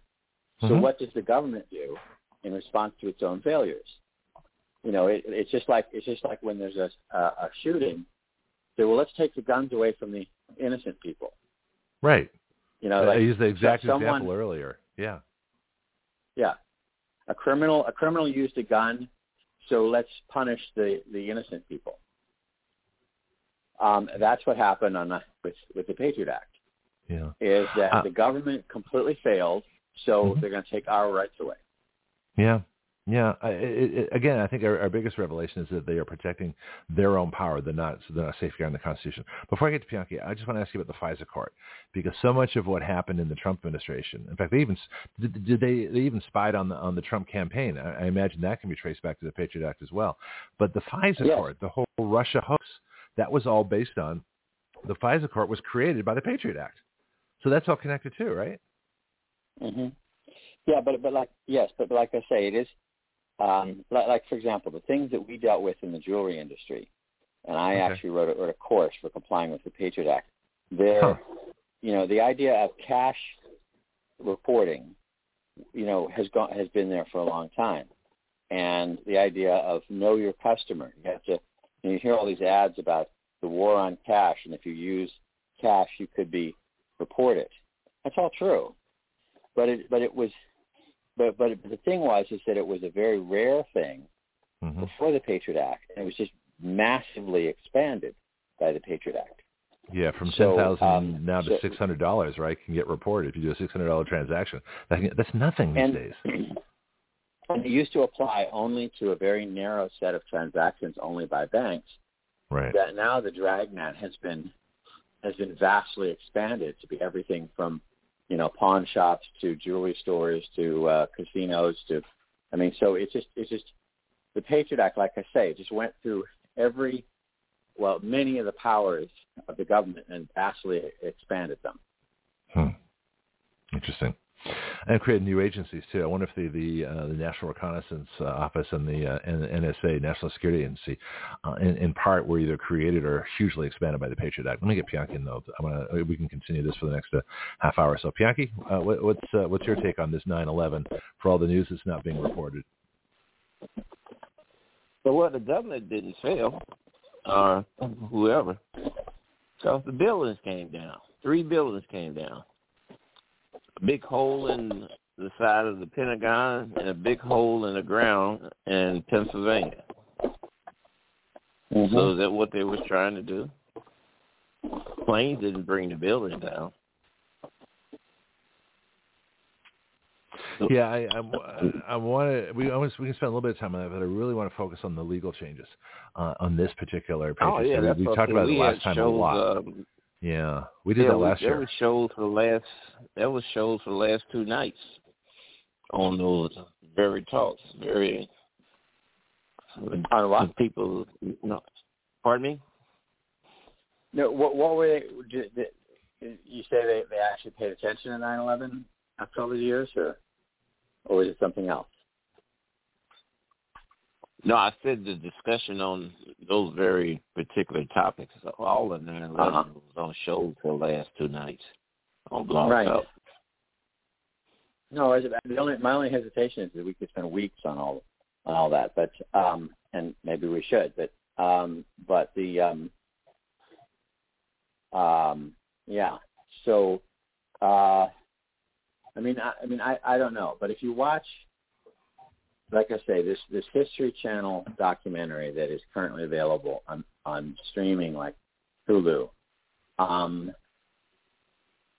it's just it's just amazing that that they uh, they they say they had like 15 jet fighter aircraft available to launch for the entire domestic United States. Fifteen. Not not just in the DC area. That's it. Um, you know, uh, uh, airport. You, you should watch it with your aviation interest. Um, they, um, Greg, they, um, you know, he was taking off from Sarasota, and and they talk about, you know, and, you know, for for example, somebody called the the White House switchboard and said Angel is next. And um, they, that was, you know, the, the History Channel says that that was the Secret Service code name for Air Force One. I'm like yelling mm-hmm. at the screen, well, not anymore. You know, after you're telling everybody what the damn, uh, you know, code word is. Um, and, um, you know, and, and, and who knows if that was someone like an Ollie North or something like that saying, you know, just trying to pass a message along saying you need to be careful, or if it was an actual threat. But of course, they took it as a threat to saying, you know, we, you know, the caller is part of it is part of an attempt to take down Air Force One.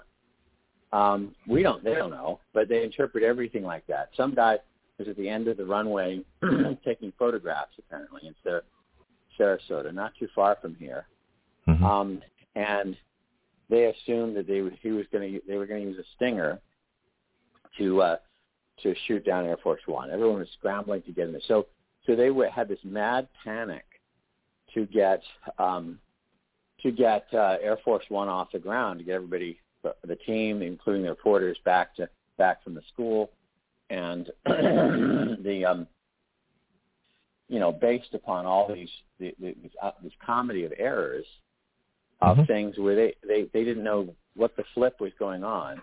Their Air Force One is sitting at the airport in Sarasota, which is a would like to be a medium-sized city, you know, on a good mm-hmm. day. Um, they, um, you know, so this is not a major airport. Notice he was but far out of no Washington. Notice how far away he was huh? from Washington at the time. I just find it interesting he was so far from Washington at the time. Call it coincidence. I just find it interesting. He wasn't there. Yeah. Yeah. Right. Well, and in, any event, but the thing is, is that they they they they, they talk because because they they interview the the pilot. You know, they interview safety service. They interview a lot of people: Dick Cheney, Mar, um, Andrew Andy Card, all these people, mm-hmm. and they describe and and Ann Compton of um, a news news journalist. I forget. I want to say NBC News. Um, and um, um, but you know, but they emphasize the fact that they're sitting there naked on the Sarasota airport, no fighter cover, Mm-hmm. No, no, no, nowhere nearby. Well, because now I don't know. I, you probably know better than I do. Where is the nearest? I mean, they certainly have. I mean, Tampa for sure has Coast Guard assets. Oh um, yeah, uh, and they, they uh, have they have assets. military all over Florida uh, because Florida is on the border. Any any border state, especially a, a state close to the the Caribbean and the drug areas of the world, especially across from Cuba, we get tons of military in Florida. They, they, they're seconds away. Here's something else people don't realize too. Pianki knows this because he's a, he's a pilot. That the military controllers and the civilian controllers work together. I mean, a lot of times they're the same. I've I've been handed from civilian to military controllers and back again innumerable times in flights across the country. It's all it's all one system. People don't know that. Let me ask you something. Uh, I want to get back to the, the law here for a second and, and this whole this whole attack. Why did the terrorists attack this country? What was their goal? Well, that's complex, and I, you know, I think, I think to some extent, they they really were part of a Muslim movement that believes in the supremacy of of their extreme version of Islam uh, okay. around uh, the world, but a lot of it is because we were sticking our, you know, sticking our fingers in the hornet's nest too, and um, you know, so it, you know, it's like like like I think you know what's happening in other places that we think we're all that. We, uh, you know, we. What think were the demands? What, what were the demands? Oh, what did they want? any- What they- what change did they want? What, what why was this? Why did they do this? Their, don't their, this is- go ahead. their demands were like in the movie Independence Day, when the aliens come down and they say, you know, what do you want? I want you to die. Oh, Um, I mean, I, I don't remember. then why didn't they making- use I- uh, a nuclear weapon? Why didn't they put a nuclear weapon? I think on they board? would have if they could have. Well, okay. the thing is, I mean, too, I'm, I'm not wanting them to do that. I'm just saying that the potential, you know, if they really wanted to destroy this country and they were able to get airplanes in, wouldn't they also be able to put things on those airplanes? I'm just asking. Well, the thing is, is that, that they the airplanes were already here. right. You know, so so it's not they, they didn't they didn't they didn't smuggle the airplanes in. Um, could they bring what they call a suitcase nuke in? You betcha, if they had one. And and you know, uh, Joe Biden seems to be determined to make sure Mm-hmm. Iran can can can build a nuclear weapon. Mhm. Um, and um, well, see now Iran, in, in, Iran's responsible for this. Clare Lopez, who's been on the show many times, CIA field officer, says that Iran was behind 9/11, even though the pilots they used were Saudi. And yet Obama sure. was perfectly happy giving nuclear technology to Iran so they could build a bomb to destroy Israel. So why Right. do we not talk about Iran? And what were the demands of the terrorists? What did you know? uh, Who took, who took responsibility for 9/11? Most times, if someone is brave enough in the Arab world or the Muslim world to to uh, blow up the World Trade Center, wouldn't they take responsibility for it? I don't remember anybody taking responsibility. right. That's so right. I mean, you think Well, Osama they bin say- Laden would. yeah, If they blew up the trade building because of what they stood, the symbolicness that they stood for the United States. But the thing is this, the Patriot Act should not suspend the United States Constitution, if you want to stay on that. I do Yeah, actually. And, uh, it's like you all heard about the New Mexico governor who said, "I have declared an emergency. I've declared the Second Amendment does not apply in Albuquerque, New Mexico." And I say, you need to be arrested, governor, for violating, you know, Title 18, Section 241, conspiracy against rights. You just violated an entire city's constitutional rights. That's a felony with fines and imprisonment. Why is she still in office after after after I would- I would this call it- emergency? Go ahead. I would call Johnson. it seditious conspiracy and, insurrection. I've done the same. against the Constitution. That is a seditious conspiracy. So why she had not been arrested? Because the law is an ex- is is a pretext, not. And that's what that's Ah. when they say lawfare. I think to be Lawfare. more precise, they're using the law as a pretext for politics. Mhm. Right. Okay. So if you declare yourself a dictator, if you say the Constitution does not apply, if you say it does not apply, if you do everything against why the Constitution was specifically written for emergencies such that it is always in, in effect, how can you stay in office in a country that prides itself on actually having a Constitution? How come the people of New Mexico haven't screamed and yelled, and how, how come she hasn't been removed, at least impeached immediately? She can't declare an emergency like that and suspend the Constitution. The whole reason the Constitution exists is so that it cannot be suspended. That's what it's for. It is designed exactly for emergencies like this when politicians get up and say it doesn't exist. Yeah, I think I think when um, which law was it? Some, uh, a legal consultant was telling me last night that there's legislative discussion back when they Uh-huh. were first passing. Um, I forget what law he was saying, but but it was he, he they considered it to be unconstitutional, and he said if we pass this law, the American people are going to come here come here to Washington. This is like decades and decades ago, um, and shoot every one of us Hmm. and he was he was serious. It's like, and if you read the Federalist Papers, it says, you know, what if it, what if what if the national government does this or that? And the answer of our founders, because the Federalist Papers were a sales were a collection of newspaper articles to sell the Constitution in Mhm. ratification. to the Right. states, um, to the people. Um, and they said, well, the, the, the people would never allow that. Well, what does that mean? The people would never allow that. Um, and uh, you know, they're, they're, like I say, the government is trying to make sure that it has no oppo- no no opposition to its own violations of the Constitution. Mhm. Um, yeah, agreed. And uh, I mean, you- you're right. I mean that what what should the was the governor of New Mexico? You know, Yeah, the governor. She needs she she needs Seems to be be in handcuffs by by yeah. you know by sun sundown. Um, yeah, I mean, the Attorney and, General um, of New Mexico should have arrested her already. Mhm. Where's the Attorney General? and the FBI should have. And and again, you know, I, I wonder. FBI you know, probably paid her to do it. Are you kidding?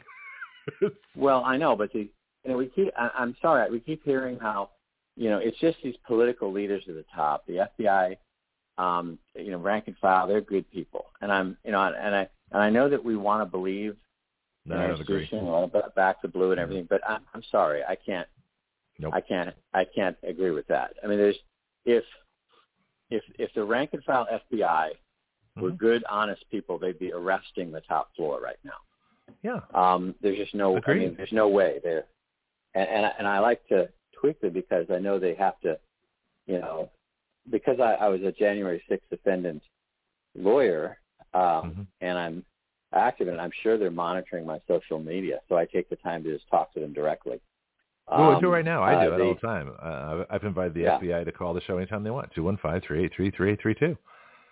Well, they, Give me a call, boys. but, but, but my message is: at what point are you going to get up, pour your morning coffee, look in the mirror, and say, "I can't do this anymore"? Whistleblowers. At what point are they going to side with the Constitution Yeah. and, and, and not the political hacks that are that are destroying our country? The whistleblowers. You know, they- They're they- the only ones who are doing it. They're the ones who should be rewarded. They're the ones that need protection. They're the only people. You've got the leaders that are horrible. You've got yeah. the middle that isn't doing anything about it. They're just they're just waiting for their pension, and you got the few whistleblowers that actual that actually are patriots. Let me. Um, I got a Mhm. couple of questions on the, the actual act itself. Something I've never heard of before until I started researching this. National security letters. Uh, this is from Mhm. the ACLU back when they were good. Do you know about these things? It says they're issued by the FBI Yep. agents without a judge's approval to obtain personal information. So they just they want something, they just ask for it. They don't need a judge. We don't need no stinking warrants. You know what? What's that all about? That that that's what it is, and they, that's where they, like I said, for, I mean, the Constitution says you have to have a warrant, and there has to be reasonable, uh, you know, probable cause. Um, and probable cause doesn't mean you know some phony excuse um, that you know if you look at it upside down, you think, well, maybe. Um, They um, so it's just it's just the Constitution that the FBI is violating. But, Good but, but that's where, like I say, all of the things that they wanted to do or were doing with with with all kinds of procedural safeguards, hmm now they can do it without the safeguards. So Yeah. they they're authorized to just issue their own warrant. Bianchi? What I would say, if you look at New Mexico, you have to look at the population and the demographics of the population. You got a large population of immigrants, recent immigrants, and they have a different feeling about the Constitution than, say, a white Anglo-Saxon male. I'm But you know white what? Anglo-Saxon white. It's a good point, but the Constitution in a republic defends people regardless of whether they understand it, regardless of whether they favor it. You know, if if everybody in the country except one person voted against the Second Amendment in in, in a poll and said we don't want the Second Amendment, nobody should have guns, it wouldn't matter. The Second Amendment supersedes all of that until the Constitution's actually amended, and even then we'd still have our God-given Well, rights. who uh, And and, and so who the would, fact that uh, recall the who would recall the governor? You and I can't we recall. we don't need to be recalled. She doesn't need to be recalled. She needs to be arrested. Yeah, this this is she's well, committed working, a criminal act. That, Well, that's a good question. Oh, who I would think the attorney general. it? Uh, the attorney general should do it. The state legislature should do it. Uh, I would I would say a county The sheriff in her jurisdiction. legislature. Any county I mean, sheriff think about what you in New think Mexico about what should be you're able to saying. arrest You got one sheriff said they wasn't going to enforce it. You got another sheriff said that they would. Well, I didn't say this was easy, but how about the mayor of New Mexico, uh, mayor of Albuquerque? Mayor of Albuquerque actually said has told his police not to enforce this executive order, and so she said, "Okay, fine, I'm going to have the state police come into into Albuquerque and enforce this emergency." Declaration. It's a really interesting case, and it's a it's a great test case for for showing that people don't understand the Constitution. But a republic, in other words, you can Jonathon, you can confirm this. If you go into trial and you know nothing about your constitutional rights, you still have them.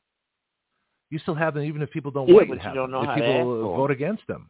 But so so the so you this isn't have, a popularity contest in in our, in you, New Mexico. Well, I'm saying this in New Mexico is that if the people don't demand it, it's not going to happen. And oh, that, that, that's a, that's a gonna, different case. You're gonna, right. You're going to make her bag down on this, but she is still who she is for the yeah, next go around. Yeah, but this is a direct result of, of all the governors that got away with the unconstitutional mandate, mandates of quarantining the healthy people during COVID and taking all the rights away. This is this is just a continuation well, I agree of the same with thing. That was a yeah. that was another test case. Okay. So the people So- in the state of Mexico Mhm. should be demanding that that woman put her out of office. I bet if we had an election in New Mexico next month, she'd get reelected. Let's, let's Very keep an eye possibly. it. Yeah. Yeah. Um, I want to get back to the Patriot Act. We got about 15 minutes here, and we can pick this up next week. I, I'm going to have tons of articles all over my Facebook page and uh, the Special Investigations page and the legal page. Listen to this. Overview and analysis. This is from uh, from EPIC.org, the Electronic Privacy Information Center. I haven't even heard of them. All right. So overview and analysis. The USA Patriot Act introduced sweeping changes to U.S. law, including amendments to 12 major federal laws setting limits on law enforcement investigations.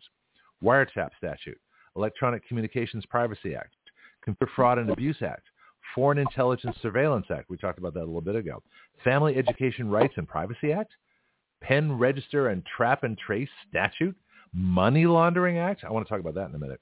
Immigration and Nationality Act, Money Laundering Control Act, Bank Secrecy Act. I'm looking the banks too. Right to Financial Privacy Act, Fair Credit Reporting Act. All these things were were either changed or rights were removed by the Patriot Act. What's with all the money Right. stuff, Jonathon? What, uh, there's no privacy in money anymore, is there? Well, Money lawn. that, that that's I mean that's part of the problem. As you say that you say that somebody robbed a bank over in in uh, Chicago, Mhm. you know, so we're gonna you know we're going to uh, um, I can't even think of an example, but do something completely unrelated in an, in, an, in a completely different area. Mhm. So in this 45 day rush to do something, Mhm. what they did had very little to do with 9/11. and, Okay. And but um, but the thing is, is and again, the Bank Secrecy Act is What's all about, about? how you don't have any secrecy. And what was the other? The banking, you know, the, because the Bank Fair Secrecy credit? Act is the. Hmm? Fair Credit Reporting Act. That was another money laundering. What about this money laundering? Well, that would have that would have That's to be a, you know, giving.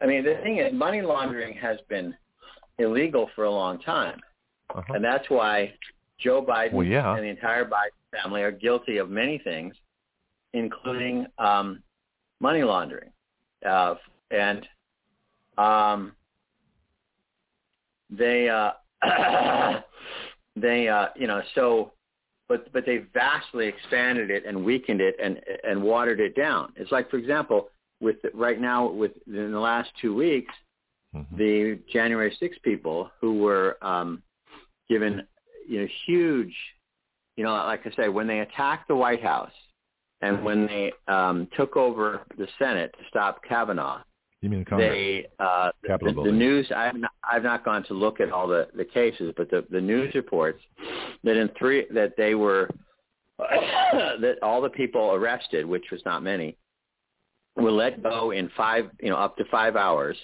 Mhm. and they posted thirty five to fifty dollars bond, and then their Mhm. cases were dropped. Wow. So these these people for doing um, and, and and Roger Roots found this this photograph um, because remember the idea is is oh but this is different because you're trying to obstruct uh, an official proceeding. You're trying to prevent the transfer of presidential power. Um, they advertised in January 2017 to stop the to stop Trump from becoming president. The riots in Washington D.C. Mhm. were publicly. I mean, whereas they're just making it up with the January 6th defendants who never said Mhm. this.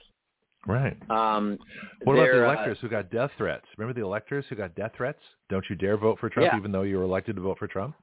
That's election Yep. interference. That's that's vote fraud. That's overturning the results of the election. And that the, the law in question is 18 USC 1512, obstruction of an obstruction or impeding an official proceeding, and Okay. it doesn't apply to January 6th.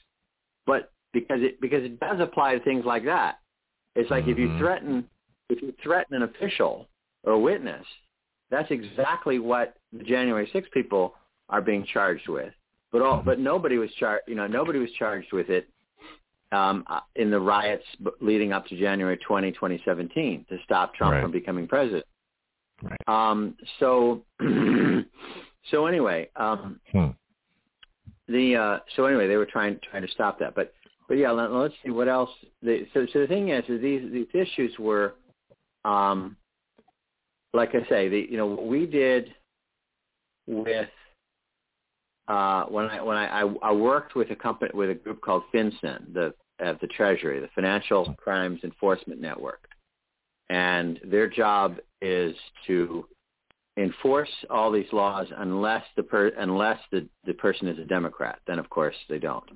Um, and um, they uh, they um, you know so I wrote the, the Tutoring Act, and it's and it, it was an expansion of the Bank Secrecy Act. Which, when you read the Bank Secrecy Act, it means like why you have no secrecy, and and the privacy and you you mentioned a, a pri- private, you know, Privacy Act. You know, again, you have to understand that when they do a Privacy Act, it means um, that you don't have any privacy act any privacy. Um, They um, um, they uh um you know so so that that was the expansion it was like they they they lowered the, they they they expanded the the the width and the depth and breadth of these things Mhm. um and, and made them you know have a lot more to You know, what's interesting is that Well- uh, everybody that's crossed the southern border uh, has not been subject to the Patriot Act. Uh, they're not subject to, to COVID restrictions or vaccine mandates or masks or anything like that. We have an entire population that appears to be exempt from all the laws that Americans uh, are suffering from, and especially when the laws are applied illegally or the laws themselves are illegal. It's an interesting double standard. well why come was- they not? Why come they not subject to them?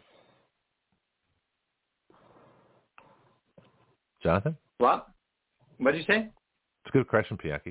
Why come people across cross the border is not subject subject to the laws? Well, they are. It's it's just that um, it, it- it's like I say in in 2010 in United States versus Arizona, the Supreme Court, not the current, you know, not the current membership of the Supreme Court, um, struck down Arizona's state government level attempts to to stop illegal immigration. And what they what what they did is the supremacy, you know, the supremacy clause of the U.S. Constitution says that law, that the Constitution, laws passed pursuant to the Constitution, treaties, and a bunch of other things are the supreme law of the land.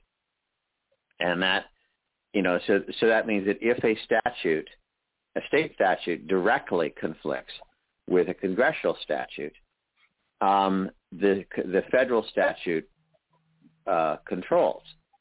However, if the they Supreme have Court did- jurisdiction. If they have jurisdiction, Yeah. if the federal government has jurisdiction. If the Constitution does not give them jurisdiction, then they don't have controlling interest, right? Absolutely, absolutely. But nobody, but you know that you don't, you won't learn, you won't learn that in law school. You learn here. Um, so uh, I looked it up. yeah, you know? it's it's it's it's there. It's absolutely because again, law students do not learn the Constitution. They learn about what judges have said about the Constitution. Um, and but at any event, so Huh. they uh, so in in 2010, the Supreme Court decided that the the federal the executive branches failure to enforce the law hmm which is not a law, right? It's Mhm, not only right. not a law, it's an abdic- it's the exact opposite. It's a violation of law. That that the, the executive branch's violation of the law was supreme, and Arizona could not pass its own law to to to do what Congress had said. I mean, the laws, the, the state laws that were being passed around that time were pretty much a carbon copy of the sta- the statutes that Congress had passed. Um, and so they're saying, Well- yeah, that Congress passed the law, and we mean, we we actually are going to enforce it. And and the executive branch says, no, we're not going to enforce the law.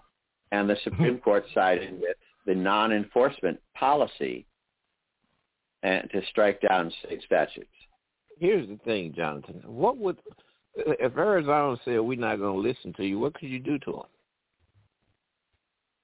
Well, they can tell people that they should that that their things should be enforced. That's where if there's a tipping point where people realize that this is bogus, then there's then then all the Supreme Court could do is like is like you know scream and nobody would listen. Um, but Absolutely. the problem. Supreme Court doesn't have an enforcement authority. So if Arizona Well, they- say we're not going to do that, Well, yeah, but the thing is, there's enough brainwashed people um, in various offices that they think, oh, we better do it. We better go enforce that. I mean, you can't. Even, I mean, they're, they're they're trying to kick out the Attorney General of Texas because he's like, oh my God, he's conservative, and you know, so there's enough traitor. There's enough. um What's the right word? I mean, Quisling. uh, well, I guess traitor is Quisling the is word the word. because Yeah. because if somebody well, if somebody know, All right, hold, hold on, Bob? Jackie, hold on for a second. I, I want to raise another issue here because we only got a few minutes left, and this I think is kind of critical. Um, the ACLU used to be good. Here's something I found Mhm. um, from an article October 23rd of 2001. This is maybe within like a, a week or so after the act was passed. It says why the Patriot Act's expansion of record searches is unconstitutional. Section 215, I got four of these. I'm going to go over these real quickly. Section 215 of the Patriot Act violates the Constitution in several ways. This is the ACLU, all right? It's one, violates the Fourth Amendment, which says the government cannot conduct a search without obtaining a warrant and showing probable cause to believe that the person who has committed or will commit a crime. Um, now, we, I looked up the, the term uh, unreasonable. It does not mean that there's no reason for it. But in, in 1700s language, unreasonable means there's no warrant. So the only the only way you can do a search is if you have a warrant. That's your reason for doing the search. It's a different way of looking at it. This one we've been over. Here's another one. Violates the First Amendment's guarantee of free speech by prohibiting the recipients of search orders from telling others about those orders, even when there is no real need for secrecy. So what about this? You can't talk about the fact that you're being uh, searched or are you being investigated? What's that all about? well, that's the position they're taking. Yes, Okay. and um, um, that is horrifying uh, in a demo. I mean, talk about. I mean, this, Yeah, you almost you know, said they democracy. say, well, Trump is a threat to democracy. I mean, too late. Yeah. You know, the threats to democracy are already. You know, it's like you know, it's like it's like saying I'm going to win the football game three hours after the game is over. Um, you know, the Mhm. threats to democracy are all over the place. So, I mean, the, the the the the best check on these abuses is for everyone to know about it. Um, Okay. And um, they, uh, I mean, for example, you know, for example, people will say, what, well, you know, they they've waited two and a half years, you know, they, to indict Trump right before the election. Like, what were you doing in the last two and a half years? Yeah. Um, and uh, now suddenly, you know, they have to, and we have to have a trial in a rush. Well, wh- where was your rush for the last two and a half years? Well, we know it's all Um, political. and- These are political prisoners, and that in itself is a crime. Let me let me um, Right. Got about two minutes left here. Let me do a couple more of these real quick. I think you'll find this interesting. The other thing the ACLU said was violates this is the, the Patriot Act violates the First Amendment by effectively authorizing the FBI to launch investigations of American of, of American citizens in part for exercising their freedom of speech. That's the whole basis of all the January 6th and the, the, the charges against Trump administration people and Trump. The crime of Yeah. exercising their freedom of speech, right? Well, tell me about that for a minute. Then I got more. Well, I mean, done. Yeah, and again, the thing we have to, one of the many things we have to worry about is um, laws like this, which presume that that the people implementing them are are good angels and acting in good faith. And we have to know that if, that even if the people in in office, when you pass the law, you trust them, eventually you'll get the cast of characters we have now who will exploit every, you know, like like what like liquid will find its way into every hole. Um, they, you know, they will exploit all these things. So you have to read these laws, these proposals, mm-hmm. under the worst case scenario, right. not under the best case scenario. And, and yeah, they, I mean, what's going on with January 6th today is exactly criminalizing speech and the petition, right. the right to petition the government for grievances. And the, mm-hmm. the government will say, oh, no, no, no, we're not doing that. We're doing content. No, but when you read the indictments, when you read the pleadings, when you go to the trials, yes, they are they are throwing out speech that the D.C. jury who voted like 90% for Biden won't like. That is exactly what they're doing, is they are criminalizing speech that they don't agree with. And they should be arrested for that under Title 18, Section 241, conspiracy against rights. That's something I want to they talk do. to folks about. Yeah. Yeah. At least right. half of the U.S. Well, Attorney's Office. Yeah. At least Let me- half of the U.S. Attorney's Office for the District of Columbia should be under arrest. Yeah. No what question. if, Well- Jonathon? What if the constituents told their congressperson, "You go along with this, we're going to impeach you"? Hmm. Is, is well, it that they interfering? I mean, but but the thing is, is that is that Republicans, especially in Congress, have have perfected the art of telling their voters what the voters want to hear, and then doing the opposite and and, and hiding it. You know, we we have to. People have to realize that they have you know 50 to 100 years of experience in how to fool us, the voters. But yes, absolutely. That ultimately that's what we have to do. And and I think it's happening, but very slowly, and there needs to be a lot of training. Is that is that when when these Repu- like when Kevin McCarthy says he's going to do all these things, you know, we say, you know, There's a B word I can't I can't say on the radio, you know, but there's a game there's a game of that name that you know I call you know B, and uh, you know the thing is, see, see, I believe that we are in a complete breakdown of the American people trusting people that are not trustworthy. Yeah, yeah. One more here. Dorothy's here, so I want to just get this last point in. Uh, that the ACLU said that uh, the Patriot Act violates the Fourth Amendment uh, by failing to provide notice, even after the fact, to persons whose privacy has been compromised. Notice is also a key element of due process, which is guaranteed by the Fifth Amendment. So they can investigate you, not telling you you're, they're investigating you, uh, totally violate your privacy, and you'll never know it. Last point, and Right. then we're going to go to Dorothy. That No, Jonathon? I got a That- question for you. I mean, the courts have the courts have said back when we actually had civil rights that um, if you if if you do not know that you have a constitutional right being violated, you can't vindicate your constitutional right. And and it and it is not you know it is part of due process really that that they ha- have to do that. And and as we see, just like with all the phony i- claims of of things being classified when they're not, you know, there's no reason for this stuff. Um, you know, they just say this stuff and and it's it's bogus. You know, they're like, oh, we can't, we need to keep the the search secret. No, you don't. Uh, like I say, you you wait two and a half years and then suddenly you have to do it in secret because because the person might destroy evidence. Well, they've had two and a half years and you didn't, you know, so so spare us. You know, come on.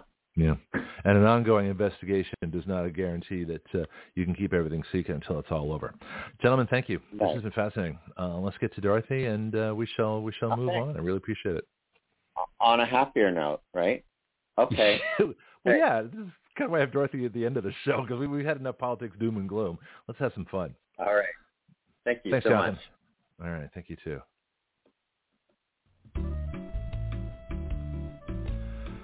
Sex. Everybody talks about it. Some of you are even doing it. But are you really talking to the person you are doing it with? It all comes down to communication. That's where Dorothy Diana comes in. Dorothy is a sexual health nurse educator. She has studied hypnotherapy, Reiki, and many other disciplines. And what is sex without sensuality? Something has to light your afterburner. Join us now for a sometimes very frank and occasionally quite descriptive conversation of sex and sensuality with Dorothy Diana. Go ahead, brighten my day. this has been Oh my pretty, goodness. pretty intense stuff There's already. so much oh, yeah. going on. Yeah, no kidding. Yeah. Well, my contention is what's not going on in the news. Uh, in fact, you you I think had a bunch of com- political comments. Did you want to wax political for a minute and then uh, get to our topic here? Um, sure. I mean, it all goes together. It all Okay. is connected. So let's do that. Sex and politics is all about power. I mean, but politics is about power, and sex is about surrender. I mean, sex can be about power when it's dark, um, Right. or when you're playing, when you're having fun playing with that dark energy. But truly, when it's super healthy, it's about surrender and communication. So it's the same thing. The same concepts transferred to politics and leadership, and we all working together and unity versus, you know, I think it's the same concept. Yeah, you had. Um, I think we're, you sent me a message off here, which I really haven't had a chance. We've been all over the place uh, doing stuff, and of course, I work on Sundays. Uh, RFK, Robert Francis Kennedy Jr. Yeah. Had some comments. Mhm. Tell me about that. I went to see him with some friends yesterday. Uh, I'm in the Charlotte area, and he was in South Carolina at um, a Did you tell him about Action Radio? hour. Did you tell him about Action Radio? Did you talk to him? Well, I didn't. I didn't have an interview or sit down with him. There was 500 Aw. people there. Yeah, too bad. But I will say, well, I will say my friend used to work for him. Well, she still does in a way, but tertiarily. And so I reached out to her, and um, and actually mentioned the connection when I gave him that little hug and got a selfie. And he said, "Oh my goodness, she's a wonderful person." And you know, he asked me my name, so I'll stalk him a little bit more now. But um, no, we want. I want him on the show. Yeah, he- I'm serious about this. Uh, uh, we'll talk off Mhm. the air, but Yeah, if your friend can on the show, ask him to come on, um, there's a lot of things I want to talk about, particularly things I know he cares about, like vaccine product liability and uh, uh, ending big tech censorship. We've got bills that do exactly what he wants to Well- do, and if he knows about it, maybe they'll go in the campaign. I'm serious.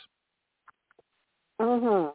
Well, I would Mhm. definitely reach out on his Instagram because you know I'm I'm I wouldn't be surprised if she's not working directly with him anymore. I haven't gotten to talk to her, but Okay.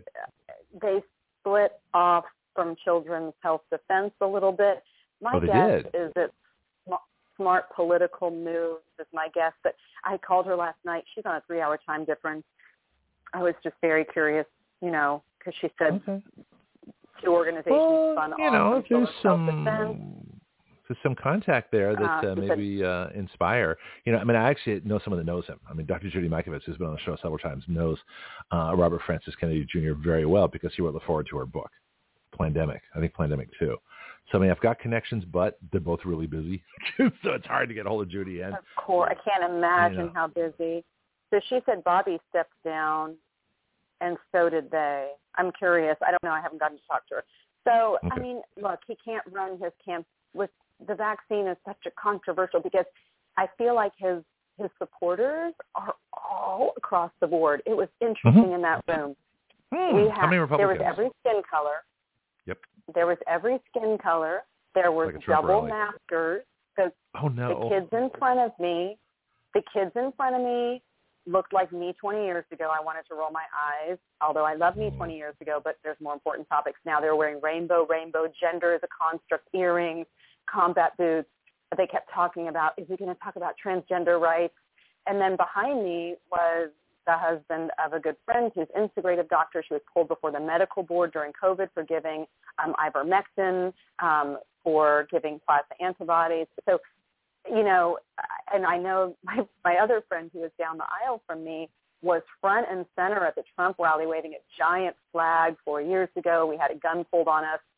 There was lots What? of trucks in the parking lot, the big, loud Southern trucks with flags on them. So I looked around this room and saw all the flavors and all the political beliefs. It was very exciting for me. I said, this is actual unity right here. And he didn't talk about he didn't talk about vaccines, which was his one of his biggest passions was informed consent for many years. But he Right. talked mostly about BlackRock, State Street, Vanguard, and what the military industrial complex has done lying to the people, taking all of our money. People can't have houses anymore, and he's trying to wake everyone up to who is really the enemy versus each other. That's what I felt like his main message was, and it was really beautiful because I'm all about unity. Mm-hmm. Yeah. Well, speaking of unity, I'm trying to get um, Kennedy and Trump together uh, on a chat with Tucker Carlson during the next Goober debate, maybe the GOP Goobers. Uh, and I'm trying to get Chadwick Moore, who wrote the biography of, of Tucker uh, Carlson, back on the show. And so I talked about it the first time he was on. So that's in the works. So if if if we can inspire that conversation, you want to talk about unity? There's so many Republicans that are are really looking to Robert Kennedy as there are Democrats looking to Trump, and for obvious reasons. They care about the country, and the rest the parties don't, and the party apparatchiks don't either. They care about their globalist deep state uh, power. As we talked about in the first, uh, with Right. Jonathon, the, the government is using the law to maintain their power rather than enforce the Constitution. Anyway, I don't want to get too far Well, away my from the politics, but this is for interesting. him, my friend Uh-huh. who works for him is, I can tell you, I've known her for 15 years. She is a truly good person. She's a genius, and I'm not Mm-hmm. exaggerating. I always think it's funny people say everyone's amazing. Oh, so and so's amazing. I don't ever, I don't say things that aren't like I don't exaggerate. She's, she's a single mom who has devoted her life to giving her kids an excellent um, upbringing. She was a partial homeschooler, partial Montessori. Um, I just I remember all the things she would do for her kids to make sure they were super like educated and sensitive and aware. She was the one that was telling us 10 years ago they're going to create a pandemic and they're going to um, do it to usher in a mandatory adult vaccination. And she said all kinds of other things too. I won't get into that. We were all like, you know, you're so crazy, and everything she said has come true. You And know I want her on the worked for RFK Jr. for years, Yeah. and so I know that RFK, I know that RFK Jr. What he's saying now is what he's always said, which I can't say for any other politician. Like I don't really know who they actually are, but this Yep. person, you know, has risked their um, family hating them. I can't believe he's still alive. He must have some kind of protection. um, Oh, of course he does. He's gone against Kennedy's? Are you kidding? He's gone against He'd, he'd have protection even if he said nothing, just because of the of the fact that uh, two of his brothers were assassinated. I mean, not his brothers, his his father and his uncle were assassinated. That's why he he would He's have protection so, anyway. But I mean, the powers that But- be must. I don't know how Oh. he's still alive. Uh, well, let's let's hope he keeps You going because he has a lot of work to do. But uh, if we can get your friend And I'm on, not a Democrat um, anymore. I don't think I'm a Democrat anymore. But um, you don't have to be. I think I might still be registered Democrat, and I think I might vote for him in the primary. Well, you know what? I uh, Uh, that's but I love interesting. Uh, I'm supporting both of them, both Kennedy and Trump. I want Trump president this time, and I want Kennedy president next Mm. time. So 2028. So we'll see what happens. But anyway, I want to Mm. get those two together on, on on a stage so they can, or, or in a discussion so they can talk. But yeah, if we can talk to your friend on or off the air, uh, that would be fabulous. So let's uh, let's make this uh, conversation happen. With if when Trump and Kennedy get together and start talking, this whole campaign changes. Everything changes because people will see that it's it's, it's really the parties are against the people, not the individuals that, that care about this country. So you either care about this country and our rights and freedoms, or you care about maintaining illegal government power and selling us out to globalists. That's the choice. I It's just not don't choice feel like I don't feel like Huh? Trump.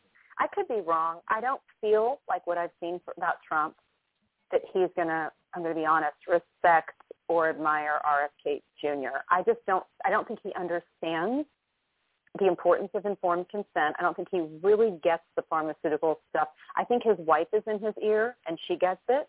Melania, I don't think he Mhm. really gets Okay. it, and I don't think it's where I was married to a businessman, and Hmm. there's only so much you can you can fire up their hearts for other people and philanthropy. I'm just going to say that they No, no, no, it- it makes a lot of sense. survive. That Yeah. is not how they roll.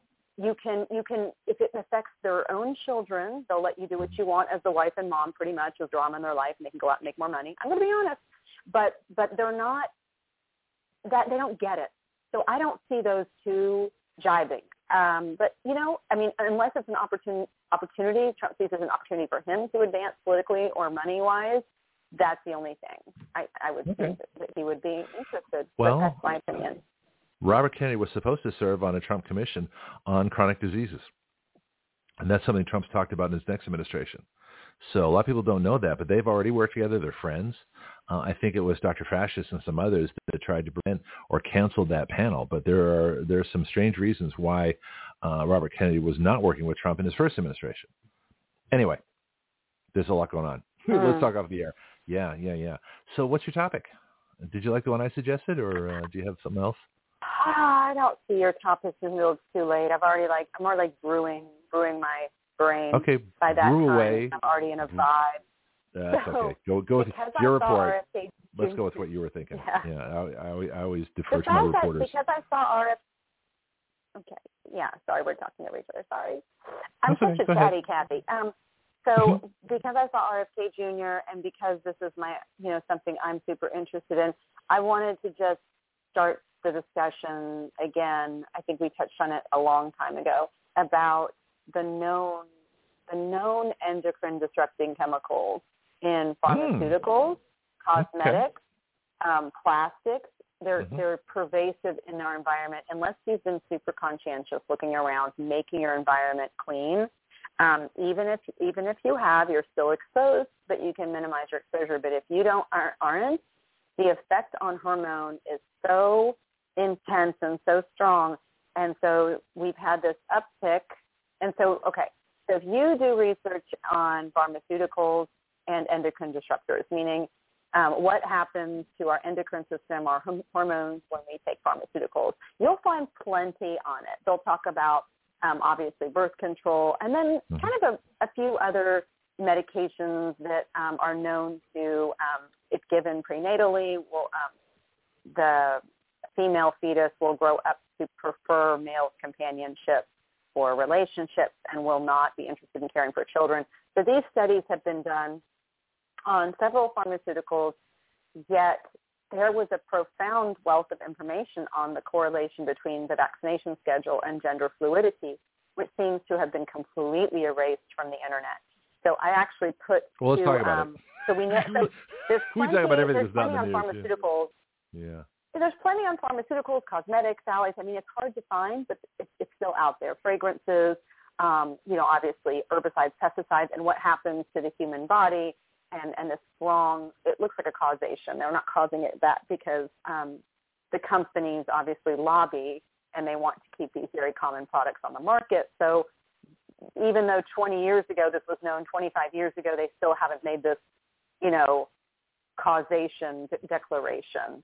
But it's Mhm. it's so clear. The science is so clear, and even Hmm. the articles like NCBI and PubMed say the science is very clear that these chemicals cause hormone disruption. So in a pregnant woman, there's all these little, um, so many um, tiny changes and, and things that happen. So the SRY gene on the Y chromosome, you know, determines whether the phenotype of the baby goes from female to male and all the other cascade of hormones that happen to get the child what we consider typical gender male, right? And so there's so many things that can affect that process. And we talked about this before a little bit, like, you know, this argument that kids aren't born, it's a choice. No, we know pretty much clearly that there are so many um, things that can happen embryologically, but, and, and the science is very clear that many things in the environment can affect that and do affect that, and there's been studies that prove it. Um, and vaccines have been a huge, um, you know, the elephant in the room that no one wants to talk about. But the, the graph, if you look at the graph between gender fluidity, um, transgender, um, and and vaccine, the PrEP Act in the 1980s, and the unleashing of the increase in vaccines for kids, it, it goes right alongside each other. So that is, it is a pharmaceutical. We know pharmaceuticals affect the endocrine system, and we know that affects gender choice and sexual identity and phenotypes, how we present physically, our genitals, all these things. But that is not um, anything that has found evidence has been scrubbed, completely scrubbed from the internet. Very hard to find. Really Why would they do that? What, whose whose interest is it to make people gender fluid? And I, I despise the term cisgender. It sounds too much like sissy. It sounds Mhm. like a, a a way to put down men. That's Mhm. just my initial reaction. Uh, it's either gender, which I don't, which is actually a literary term. uh, it's sex. You're either male sex or female sex. I, I like to go with original words so everybody knows what we're talking about. But who who gets an interest in this? What is the purpose of of blurring lines, you know, uh, between male and female, uh, not only mentally but physically? Why, why would they do this? Mm. Yeah. So I, I I go. You don't have to yeah, have an answer. It's a big let's, question. For me, it's a spiritual battle. Yeah. But also, Okay. if you get rid of alpha males, if you get rid of alpha males and you get rid of the Mhm. females' inherent urge to care for children, protect them, very protective for intuition when it comes to her children. So my Mhm. intuition is what pulled my child out of the exclusive private school that everyone wanted to get into, that he had to IQ test into, and um, one Hmm. month after he was in there, I pulled him out. That was my mom. That was my mother's intuition. That was very strong for me, and I, I will never regret it. It was the right decision. Were you A right? lot of happened after that. Yes. Oh my Okay. gosh! By the end of the year, they didn't ask the teacher to come back. There's many things I don't want to get into it, but that's No, that's okay. But just I just want to know if you were right. Your instincts were right. That's that's what I'm curious about. Yeah. Okay. well, the kindergarten teacher was an alcoholic. It, they did not renew her contract. Um, so I don't need the details on that, but just the fact that your instincts, your instincts were right, and you went with your instincts. That's what I'm curious about. Well, no one knew that. No one knew she was an alcoholic. So it came out at the end of the year. The school didn't renew her contract, and there was a lot of other things that happened that year. But parents weren't. They they would rather go along with what everyone's doing, and I guess uh, they just. I don't know. Somehow we're losing our intuition, or you know, our female intuition and our mama bear attachment. Well, I got intuition too. kids. I mean, I, I, I, I go on instinct, intuition, and gut feelings all the time. I think male and female intuition is different. We could do a show on that. But the fact that you had the courage so to go children, with your convictions. we're talking about protecting protecting Uh-huh. children. Mhm. There is a special maternal child bond, Right. oxytocin, breastfeeding, skin to skin contact, and that's okay for it's okay for that to be naturally more of a mother's thing. That's okay. I don't think that Mhm. that doesn't mean that fathers don't have it. It just means if Well, one of the parents is gone all day, which my husband was, and I Mm-hmm. was with the kids all day and I had breastfed them, extended breastfeeding, and I had done all the things that create that attachment, slept with them at night. When my oldest son had a situation that was spiritually very damaging to him, I, I picked up on it quickly. So I call that mother's intuition because of, I was his mother. Oh, no, listen, I was very protective of my daughter, and we used to go everywhere around San, around San Francisco, and she called me, you know, Big Bad Daddy. you know, she knew that nothing was going to happen when she was with me. I mean, so uh, extremely protective, but it's different. And this is why I want to talk about this at some point because I think it's fascinating that uh, as a man, I recognize that uh, mothers initially are far closer and more important in, in a baby's life and an early child's life than fathers. However, somewhere around two to four years old, uh, that uh, that balance shifts and it becomes much more equal. And, th- and that's one of the biggest problems we have is that shift's not taking place. That the fathers, instead of increasing their role uh, of being the protectors of the kids, are off or you aren't even there. And this is societal separation of fathers, you know, from their children too. That's that is a massive problem. But uh, I think, uh, you know, as a father, like I say, I recognize it myself. But from two, I got more involved in my kid, and by four, I was completely, you know, we would go off and all have all kinds of great adventures. Um, but um, that's a difference. But I think guys should recognize that, and just that's just the way the world is. That's that's how we function, right?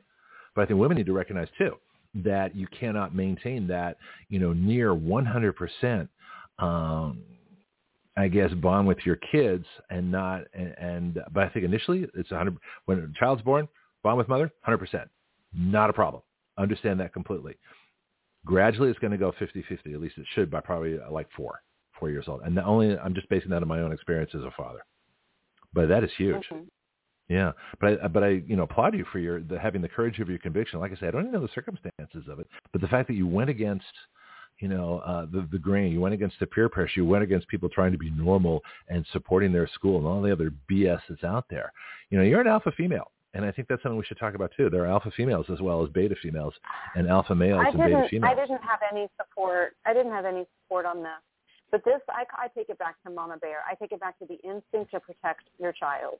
Period. Okay. And I believe that that, that, that prevent that, the things that separate that are medicalized birth, no Hmm. breastfeeding, um, having your child cry it out at nighttime. There's there's these steps that occur. Going back to work early, Um, there's steps that occur, lack of support for the for the mother in the 1st Mhm. few months after birth, um, and when you when you disrupt that connection, um, then a child five, six, seven years old, and and you don't have quite that same instinct. You've learned to listen to the world outside over your own child. yeah, and your own daycare, breakfast at school, all the things that used to be done at home. Yeah. Yeah. Ah, heart. separation. hmm Separate the kids and separate them from their. There's something huge about this too that, that I think is absolutely critical that you mentioned earlier. Um, that uh, this is separation of of you know the the reduction of male and the reduction of female to a more of a of a fluid situation, even though we are male and female. You and I are, I think, are probably two. You know, I'm really definitely male, and you're definitely female, and it's really interesting that there's no mm-hmm. doubt in anybody's mind. You know, and that's what makes this I so feel interesting. very female, and I love it. It feels it's so Yeah. much fun, and I actually feel I feel so grateful for the past few years of my research and my kind of thinking into this. I feel so grateful that this is going to sound crazy. But I, I feel like I have permission and almost um, encouragement to be super feminine. Whereas most of my life in school and in the workplace, it was the opposite. I was really pushed into masculine roles, even in my marriage. I'll be honest, and especially in my divorce. Um, my husband From the isn't- husband? isn't really the husband. yeah, you know, he has uh, alpha male characteristics, but Uh-huh. Yeah, I think. Well, I don't want to start diagnosing him, but no, no, we're not. No, you know, I don't, I don't get into personalities he either. damaging things. Uh, Well, no, I'm yeah, just, we do I'm we do issues, not he people. wasn't really Yeah. supportive. He wasn't really supportive of the feminine either. So leaving leaving that marriage was really important for me to like not be Mhm. shamed about being feminine and being in a female role, traditional role in the home.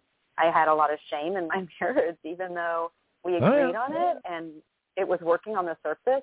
There was no like respect or appreciation or um so it was took me getting divorced and really to like I don't know, it's been a lot of a lot of um things that have, have contributed, but it just feels really nice right now that I feel like I have permission for that and and it's okay. Well, you can be which I think yourself. a lot of women don't feel. You know, and uh, in Mhm. fact, nobody should get married unless they are able to be themselves. I mean, that's a that's a that's a whole different thing. But uh, it's it's fascinating. But you said something earlier. You, you, no, this is I love talking to you, uh, as you know. But you said something earlier that women through through vaccines or, or something are being uh, like you know baby females all the way up through mature women are are being changed chemically from protecting children to relationships with men. And it, it goes to the whole separation theory that the the state is trying to separate parents from their kids as much as possible. Daycare school breakfast um, indoctrination, vaccination, everything that's going on, um, transgender, the whole bit in, in schools for kids, which should never occur. But but what's going on with women uh, or, or you know young women that there's this change? Is it chemical? You're saying endocrine system change that the transfer from the mama bear instinct to you know guy attention uh, exclusively. What's going on there? I think it's multifactorial, as you probably think. Um, Isn't everything? In, in, in nature, in nature, you know, the female doesn't chase the male or have the peacock feathers or the bright colors, but we've we've done a switcheroo, and I believe that's culturally influenced and probably intentional. If I, if I know what I know about, you know, the mm. CIA going to the industries, my guess is that's intentional because that further emasculates males. When females chase, when females try, try desperately to get to be seen and heard, and, and females need to be seen and heard, but when they're putting on all their peacock feathers and you know hooking with sexuality and um, that that's a reversal of nature also, right? Mhm. And no, I agree. um, and and there's hard science that shows certain pharmaceuticals if a mother takes them before she gets pregnant or during pregnancy, so that earlier that the female has less traditionally female characteristics. And The female baby? goes into puberty. We're saying So isn't isn't it Or the mother. children? Yeah, the female baby okay. the female baby, the female fetus grows into a woman that does not attach as well to children. So if a female's not attached to her children, that benefits the powers that be quite a bit because she'll Right. give them over and um, to, you know, to the And convince the father not to be as protective. Yeah, the, it commits the father not right. to be as so we, protective either. we feminize the fathers and they don't have that um, protective um, instinct. They don't have that testosterone, and we know that you know testosterone. We've discussed on the show before that it's hmm um, the decline in testosterone with adolescent boys and men is has skyrocketed since the early 2000s. Yep. So Yeah, I, I'd be curious Yeah, my level but because so I'm a dude. yeah. Without any doubt, yeah, it's it's kind of interesting. I don't buy any of this well, toxicity endocrine masculine chemicals or which. We, so endocrine disrupting chemicals, and I think this would be helpful. Um, people should avoid, honestly, pharmaceuticals, any Which cosmetics ones? that aren't no. Which what one? Which Pharmaceuticals? pharmaceuticals? Yeah, let's let's let's do brand names. I don't care. Well, here's the thing. I, I can give some examples. However, there's in, they do their own safety studies. My my advice would be every pharmaceutical that's not like an herbal of this earth. Like my guess is every pharmaceutical will have some sort of like deleterious, damaging effects on your endocrine system because everything is linked. And I would assume all of them, but the ones we know about because someone actually took the time to go against a pharmaceutical company and do this study are, Right. you know, the contraceptives, anything related to contraceptive and That's not a straight barrier kind Um, of things, but we're talking we're talking chemicals, pills, all that kind of stuff. yeah, and there's there there are pharmaceuticals that are not just wow, it's loud out there. I have someone helping me today, which is nice, but she's claiming a lot of things. Um It's not. It's not. We're not picking Anything it up. Yeah. You're just a little quieter Oh, than usual, but uh, me. but other than that, I we got to get you a microphone. We need, yeah, just a little bit. oh, but we need a microphone. What? I have What? the wrong, I have the wrong headset on. Let me switch my headset. This is Oh, the one. I wore for my bike ride at the coffee shop. Do do love it. do do do do do. And now Dorothy is switching her headset. Do do do I, well, I went do. to the coffee shop on my bike. It was so nice, but I wear Mhm. little. I'm not gonna wear my big old headset because that looks silly. So we need I a video of your coffee shop, by the way. Yeah. Okay. Oh wait. okay, I have one. Funny. Yeah. So do you have a microphone too? I've forgotten. Oh, we'll wait and see. Let's get it back again. Oh, this is better. Does it sound Oh, that sounds much better. I want everybody to ignore the first half of the show. No, I'm just kidding. But yeah, I'm that sounds sorry. great. Tell me, tell me next time because I I forget sometimes.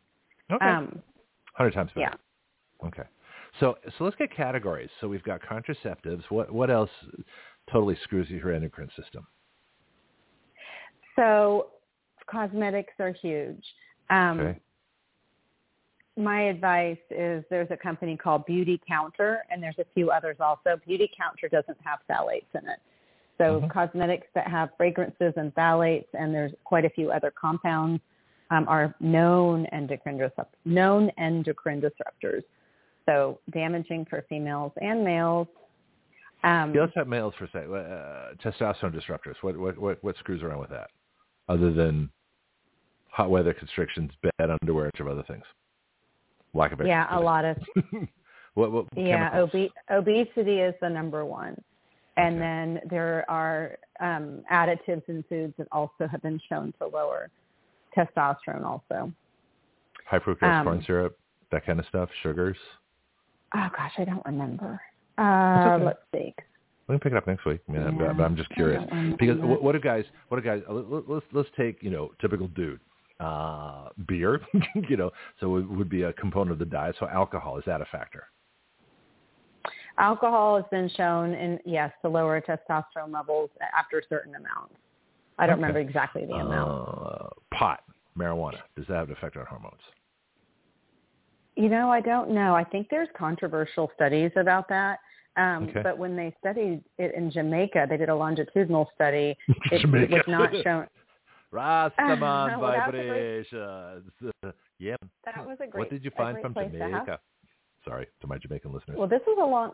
Yeah, this was a long time ago. Um, the Mhm. study was done, and it was really done more to show cognitive development in children, and what it showed was was not um, supporting making marijuana illegal. So it Okay. didn't make sense for the alcohol industry to be like have you know free reign and and the marijuana to be illegal. So that wasn't widely published um, to the public, but um, it Hmm. didn't show any deleterious effects on health or um, cognitive development up until adulthood. Um, but that again, that's a culture.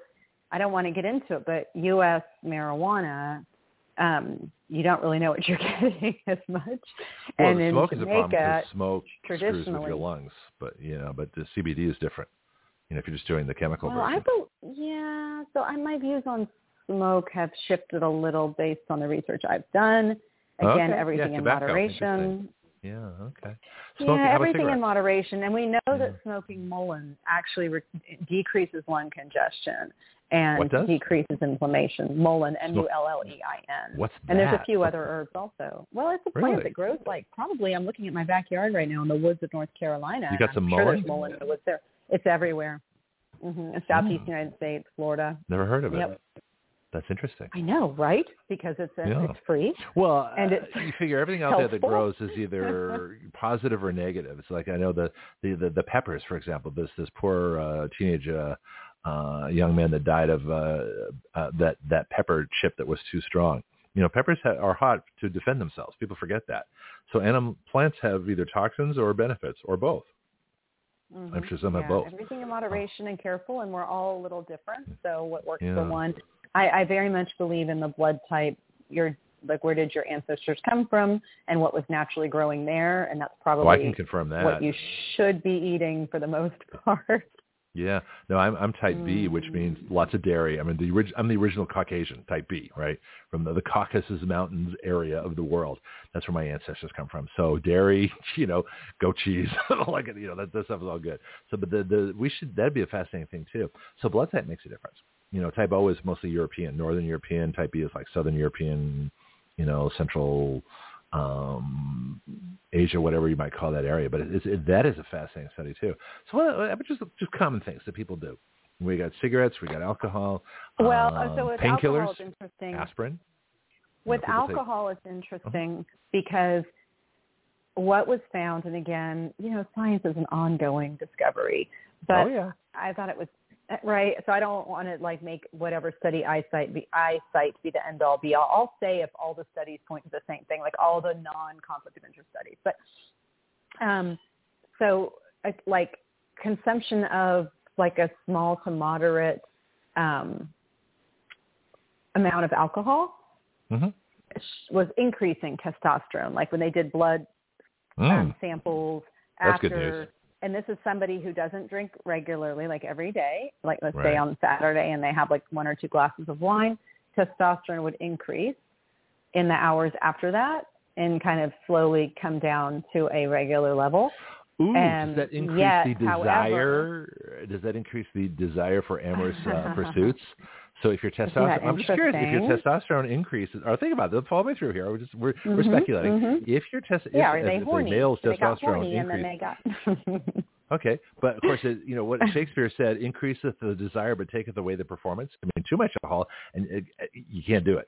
you know, and we're talking like you know, drunken stupor. You may And want to, but your body's. was- you know, yeah. yeah binge drinking Uh-huh. decreases a binge of a huge amount of alcohol decreases testosterone and someone who regularly drinks has lower testosterone and when they when they con- tried to control for other factors also Mhm. Huh, but a glass of wine once or twice a week might increase your testosterone. yeah Hmm. yes according to the studies and several studies have agreed with that Not No, that this is interesting. I'll drink. Uh, I have to get another bottle of wine. um, I go through about three a yeah. year, so I don't. I don't drink a lot of wine. How about as a deep voice, guys? Is this anything about the deep voice and the testosterone quotient? Just out of curiosity. so so um you said painkillers Yep. um painkillers decrease testosterone levels when Hmm. used like in acute situations it seems like they balance back but when used chronically they don't Women the too. testosterone levels Est- Mhm. Estrogen for women. Okay, mhm interesting. Um, yeah, so but yeah, so endocrine disrupting. What I found very interesting was there's a million. Like, so I, I, I would assume, just assume going forward that your Mhm. pharmaceutical does change your en- endocrine levels, does Interesting. mess up your hormones. I mean, hormone eh, dysregulation is almost ubiquitous now. Like it feels like every almost every woman I know in her 40s, um, you know, if she's smart, she goes to a naturopath or a functional medicine.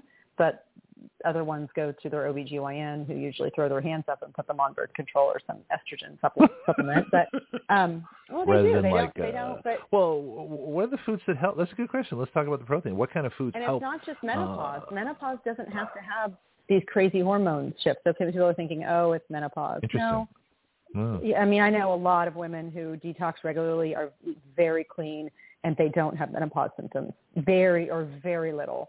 They start to have this, um, um, their period becomes, you know, closer together and then they skip. I mean, they, they go through the normal kind of changes where you're not going to have your period anymore, but they don't have these crazy symptoms and um, miserable and hot flashes and all those. hmm Yeah, that must be a relief after however many decades of uh, having one. All of a sudden, not have to worry about that. That must be interesting. Anyway, yeah, we guys can't relate, but that's So what you won't find anywhere online, Uh-huh. what will be very difficult to find online, it, which what, what they haven't done, what's not been done, is a study showing that, that compares vaccine uptake and um, and gender fluidity, gender dysregulation, sexual that's not been done. Um, Huh? it's it's been done because because of the lack of support and a lack of people and you know it's been done on a very but it, it's not repeated it's not repeated. Um, what has been done which is very interesting is a very good large study on gender identity and autism um, ADHD um, showing definite correlation and a need for further research. And um, and you know anybody can look up those graphs. And then also a positive association um, was found as early as early 2000s between um, autism prevalence and childhood vaccination uptake. And they were saying at the time we don't know why. We're not saying. We're just saying it's an interesting correlation you know huge correlation here that should be looked at further. And many many researchers have made um, a link between um, vaccine uptake and, and gender. And it just makes sense. When we know about um, if you can look up, uh, you know, vaccine, anybody could look up um, vaccine excipient ingredient list off the CDC, Mhm. see what's Mhm. in the vaccine, and then Mhm. compare it to our knowledge of endocrine disruptors. And, and you can make that kind of jump yourself. I mean, I'm not here to tell anyone what to do, but Aluminum, you know, that's part of mercury. what else doing is the research. What else is in those things? Yeah, they're horrible. Well, here's a question. And I, I actually many, many things are in the different vaccines, and you have to look at Mhm. each one individually. Parents have to do that before they choose it for their child. Look at each one, what's the ingredients in it, the risk. Look on the National Vaccine Information, uh, NVIC. That's an excellent source. They're very unemotional. Um, yeah, and just look at the ingredients and what they do. hmm Well, you got to do that before you get to the doctor's office because they're going to be pressuring you to take it and get on to the next appointment. Uh, so, uh, and they'll look at you. Well, you know your child might be at risk. You know if you don't take this. Um, All you have to do is say to the doctor, could you please tell me the ingredients in this vaccine and what each one does to my child, what the risks and benefits of each ingredient is. And, and please, do you have any science, scientific studies to show that? And your doctor should have that. And if they don't, and they don't honor you, um, then they're not a good clinician, period. They should be able to do that for every medication, every medication. What are the side effects? What are the ingredients? Are there long-term studies? What do your patients say? Do you have you had any patients that came back with side effects? Like just ask, you know, ask, ask, ask, ask, ask. Because it's 20 years down the road that they like, oops, sorry, we didn't realize that the SSRIs cause suicidal tendencies, and orgasmia, you know, and didn't actually orgasmia. help Uh, and what's orgasmia. orgasmia? Things like that, that. anorgasmia, like inability to have orgasm. I'm just Oh, some of the side effects from SSRIs, SNRIs. Yeah. Yeah. So there was So the things awful that, side that effects. are supp- so the drugs that are supposed to cure depression, which we know don't work now, uh, actually give you things that will definitely depress you. you know, inability to. Uh, Yeah. yeah, Interesting. Mhm, All right. for so, so females, here's, inability to have orgasm was huge side effect. I mean, there there were worse ones on the mental health, and Right. there was a meta study done two years ago. Oh my gosh, I know you heard that. Um, oh, I did hear that. That's okay. It was kind of interesting. You know noise. what that is? No. Yeah, well, I'll tell you. You can guess. Let's play a game. You guess what it is. Sound like a garbage disposal. That would have been my first guess. Yeah, it did. So I'm learning so right? much about how houses houses work 'cause I just bought a house. You're wrong. Um, it is there's a sink in the powder room, the bath little bathroom in the front of the house, And when you turn it on, it makes that noise. And I asked Oh, my plumber, who's Yeah. really good, and he said somewhere in the pipes a washer got loose and it's like blocking the water flow. I was like, Oh. oh, well, can we fix that? He's like, yeah, we'll have to take out the sink and look through all the pipes. I'm like, ooh, that sounds like a big project. so I'm waiting on that one. Okay. Well, it was great noise. Now at least I know what it is. Um, I Yeah. asked Judy Mike. I, I, I asked Judy Mikovits when she was on um, one of the last times uh, a big question, and I put you the same one to you. And the question is, with the, the vaccines, and her answer was, you know, obviously, uh, don't take the vaccines. But I said, of these diseases that they're supposedly vaccinated against, diphtheria, pertussis, rubella, measles, mumps, uh, all these kind of things, I said, are the diseases themselves that bad compared to the side effects of the vaccines? And are there any of these diseases that are not treatable or curable at this point? And she said the last time they had diphtheria case was like 100 years ago. And she said, all these diseases are treatable.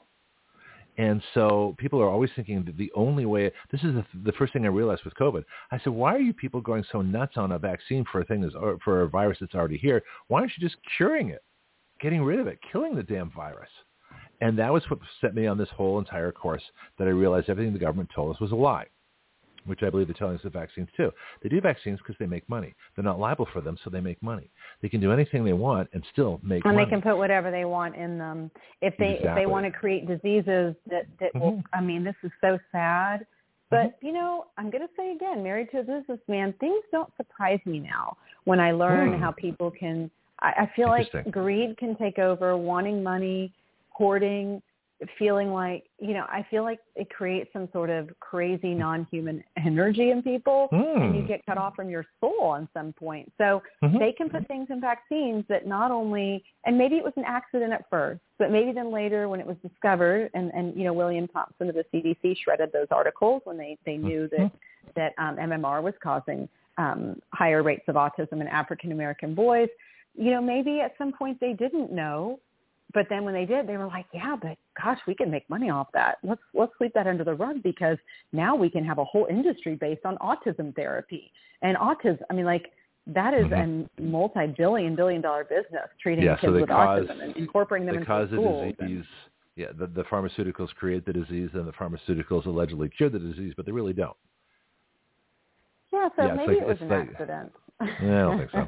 but See, but I- they I- definitely I know am now because when there's enough science and people saying it, then definitely they know, and they're trying to pretend they don't know um, all the problems with vaccines. Yeah. And we do like there is no disease now. There, you know, we have a lot of bioweapons um, labs. They've released new genetically modified mosquitoes in North Carolina. We can see them when they release them. Everyone, like you can tell, they're on you when you go outside. They look weird.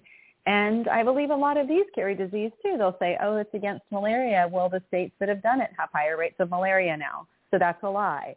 And that's known. And if a housewife knows that from looking at the literature on it, then, then the people who are creating it know it. So why would they keep releasing it? Well, because it makes money. You know, you have people going in the hospital and you have people sick and That's Um, the bottom line. Yep. it's So really is there just very sad. And they and malaria, just drink tonic water. The really yummy, good tonic water. Oh, quinine, right? Quinine. Yeah, it's so That's yummy. in I tonic love water. tonic water. Yeah, interesting. Yeah, but don't go Uh, to so the gin Harris and- Teeter or the regular grocery store because that tonic water is fake and full of sugar. You got to get the real stuff. real tonic water. That's why the gin and tonic, which Mm-hmm. the British drank in India, you know, the juniper berry uh, and the tonic actually kept them healthy. Ooh, there's a study for you. Yes. Yeah, So yeah. So, is there Mhm. any? Uh, we'll get back to our, our main topic, but is there any disease that you know of that is fatal that cannot be cured that we currently vaccinate for? Um, uh, is there any disease that is any disease out there that if you get that if you get it is fatable, it's fatable, fatal, and non that. making up words here. This, this combination of fatable and incurable. So is there any disease Mhm. out there currently roaming around the world that is fatal, incurable, that we are currently vaccinating for, such Mm-hmm. that the, vac- the risk of the vaccine is less than the risk of the disease itself? Mm, I'd have to think on that one because The I've gone through is- this with my kids. Well, Yeah. like measles, for instance, MMR was pushed so heavily, but the number Mhm. one preventative is vitamin A level, is vitamin A. So Mhm. I always thought, well, why aren't they giving vitamin A drops to these kids? My kids take them sublingual, and, and they They don't make they taste yummy like lemon. Yeah, right. yeah. So, um, so probably not, but off the top of my head, I'm, you know, if somebody would say, "Hey, what about this disease?" then I would talk about that specific disease. But um, I don't know. But what Judy Mikovits said there wasn't from. one. Judy said there was nothing I to be will- vaccinated yeah, for that cannot be treated, treated, and cured. She's like the world's there's- greatest so molecular is biologist. interesting. Yeah. Uh-huh. Isn't so that my interesting though? and I love her. Oh well, I know. I love her, and she's right. So if she said it, it's true. I mean, that's you know, that's her career and her passion, and she's risked like RFK Jr. She's risked family, Everything. you know, social friends, Oh, her life to say these things. Um, I will say this: my friend, whom I love, and I'm like, "What are you talking about, girl?" She lives in Florida, and she is. Um, I know. I was like, "This is like a," but she doesn't have a background in science or medicine. She has a background in interior design, but she's all. I don't have a legal background. The farm, Doesn't stop me. She's always from the pharmaceutical industries and how corrupt they are and how everything can be treated naturally. Like she's totally on that wavelength. But she Mhm. calls me late at night in a panic saying she stepped on a um it wasn't a rusty nail, but it was something like an old weather vane. She just bought a new property in Florida Mhm. and she's cleaning it up and trying to make a garden. And and it cut her foot and now she's feeling strange and she's like, Should I go get a tetanus shot at the hospital? I'm like, What? She said, Yeah, my friend is a pharmacist and said I you know and I said, Listen, if you have tetanus, a tetanus shot is going to take two weeks to build antibodies. So if you got tetanus, how is a tetanus shot, first of all, going to help? It's not. Yeah, you cure But it. they're going to give it to you. Yeah. And um, so, and I gave her some things to do, some kind of known remedies. I don't remember. I think I can't remember now. I have so much stuff in my brain because you know I'm all about the sexuality and dancing and somatic therapy and Right. all the detox. That probably cures more like what I did in the past.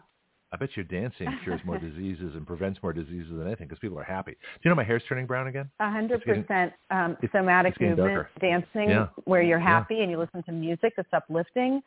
Uh-huh. They they can actually do blood tests and measure the levels of certain hormones and um, serotonin and dopamine in your blood, and there is definitely correlate a, a cause. But Agreed. she was going to go to the hospital because she was so scared. Um, you know, but she did some at-home remedies, and 24 hours later, there was no pain and swelling at all, and she was fine. It was a pretty deep Yeah. cut too. So, So she might have had an um, infection, but those are treatable too. Yeah, I mean, the first thing I tell people is stop eating sugar, and they're like, "What?" Was "If you think you have an infection, don't Mhm. feed it. If Don't you don't eat anything your body can interpret as sugar, I don't mean just sugar.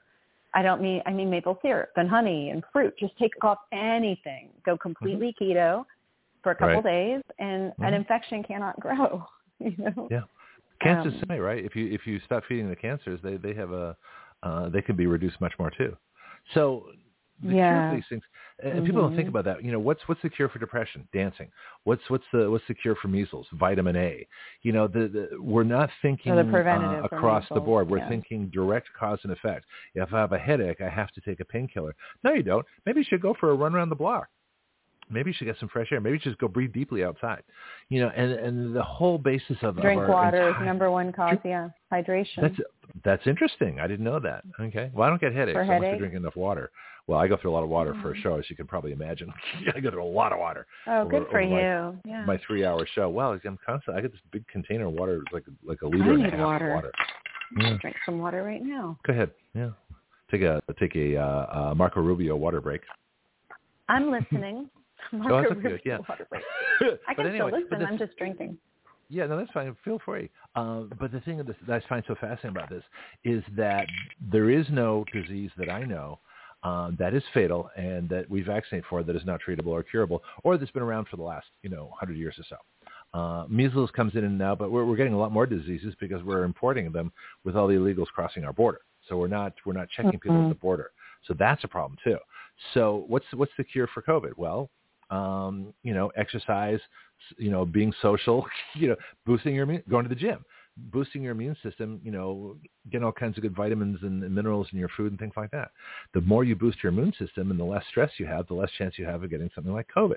It's fascinating. But they'll never tell you that.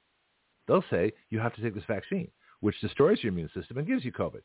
The only people getting COVID Mm. these days are the ones that got boosted. Well, because the, the, the, it's a marketing device, you know. And speaking, oh, here's one last thing too. My own research. We Oh my god, I keep hearing people say, "I've got COVID. I'm sick," and I'm like, "What are your symptoms? Cough, aches. I'm tired. I have a fever." Yeah, sounds like a cold. Why do you think it's just You got a cold. bad? yeah, don't know. exactly. Well, Spreading coronavirus, same thing. Yeah, but we did we did three shows on why the uh, the vaccine was created ten years before uh, they created uh, COVID. So the vaccine came first. Moderna, the whole reason Moderna, which is modern RNA, the whole reason that's that's where it came from. Mhm. You know, mod RNA, that Moderna. The whole reason this company yeah, was created. was formed. I think Moderna was like what 2017. It 2010. was just was it 2010. 2010? Uh-huh. Now, 2017, the head of Moderna, the head doctor, came out and said, we have hacked the software of life. So they knew then how to create uh, anything from a computer. They could create a, uh, a biological uh, substance from a computer program. Dots and dashes, Mm. you know, ones and zeros. Mhm. They actually reduced the the amino acids uh, that uh, the biological the chromosome DNA creators uh, to a computer program, Uh, and they said in 2017. Well, that's where all these things come from. Well, who knows what they're engineering into it? So not only do you need to know the chemicals that are there, the the the uh, oxyribonucleic acid, all that kind of stuff, but you need to know the chemical program that created them. So there's the next level Mhm. of disclosure. Yeah, it's fascinating. Anyway, um, but yeah, it all comes down to diet and exercise. Everything pretty much does, and stress. And if you get those under control, Yeah, I'd say diet, exercise, and vibrational frequency, positive thoughts, positive attitude, Mhm. love, service to others. Mhm. Um, yeah, working in community. hmm and if you're worried about testosterone and estrogen, have sex is probably going to boost both of them. Betcha, betcha.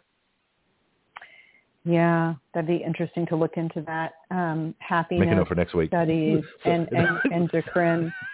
so how much are your sex hormones boost? Yeah, how much are your sex hormones boosted by by having sex and by dancing or doing anything physical?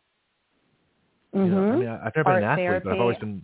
Yeah, I've, I've never been an athlete, but I've always been physical. Like bike ride, gym, martial arts. I I love Tuba. it. I feel Yeah. so good if I'm bummed out and I Mhm. make myself and I've been bummed out this year. Everyone's so used to me being happy and positive. And lately Mhm. I'm like, you know what? I'm going to share more when I'm bummed out because Hmm. um but the truth is when that happens, um Mhm. I go on a bike ride to my coffee shop or even just a short bike ride and I get my I have a lot of hills in my neighborhood and a Hmm. lot of neighbors that are outside. Um, which is fun that I can wave at. I got a lot of old people. How many how many gears on your bike? 21, 28? How many speeds you got on I only use one. I think it's I have seven gears, but because this is gonna this is funny. Well, first of all, This I use the one thing. that makes it so you can get up hills. Because like This is a chick you know, thing use one why gear. would I change the gears? I don't understand why I'm changing the gears. You know, I don't really get I'll it. tell you why. like I'm not a cyclist, like a sports cyclist on Oh those skinny bikes. I've got a townie. Did you say bicyclist?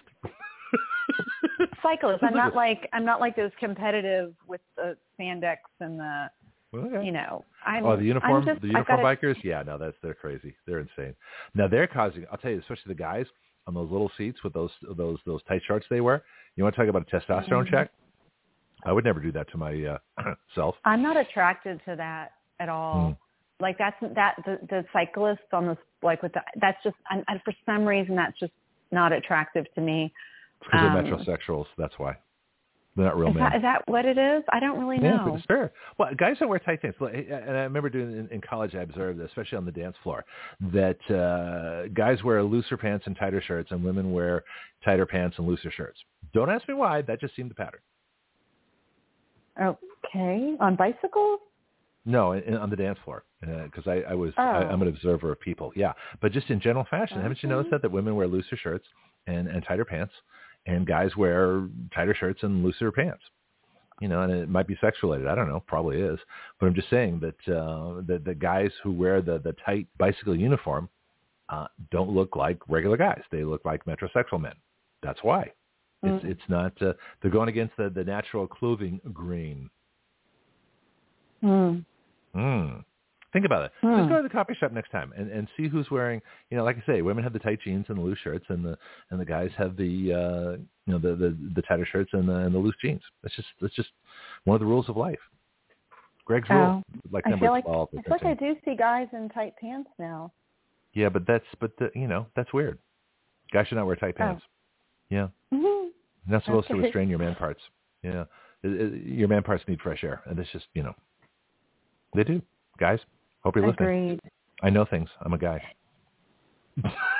This has been such a great discussion. Yeah. Yeah. Okay. Yeah, endocrines. I'm so interested in this vaccine adjuvant and, and, and hormones, but I wish I had time to study everything.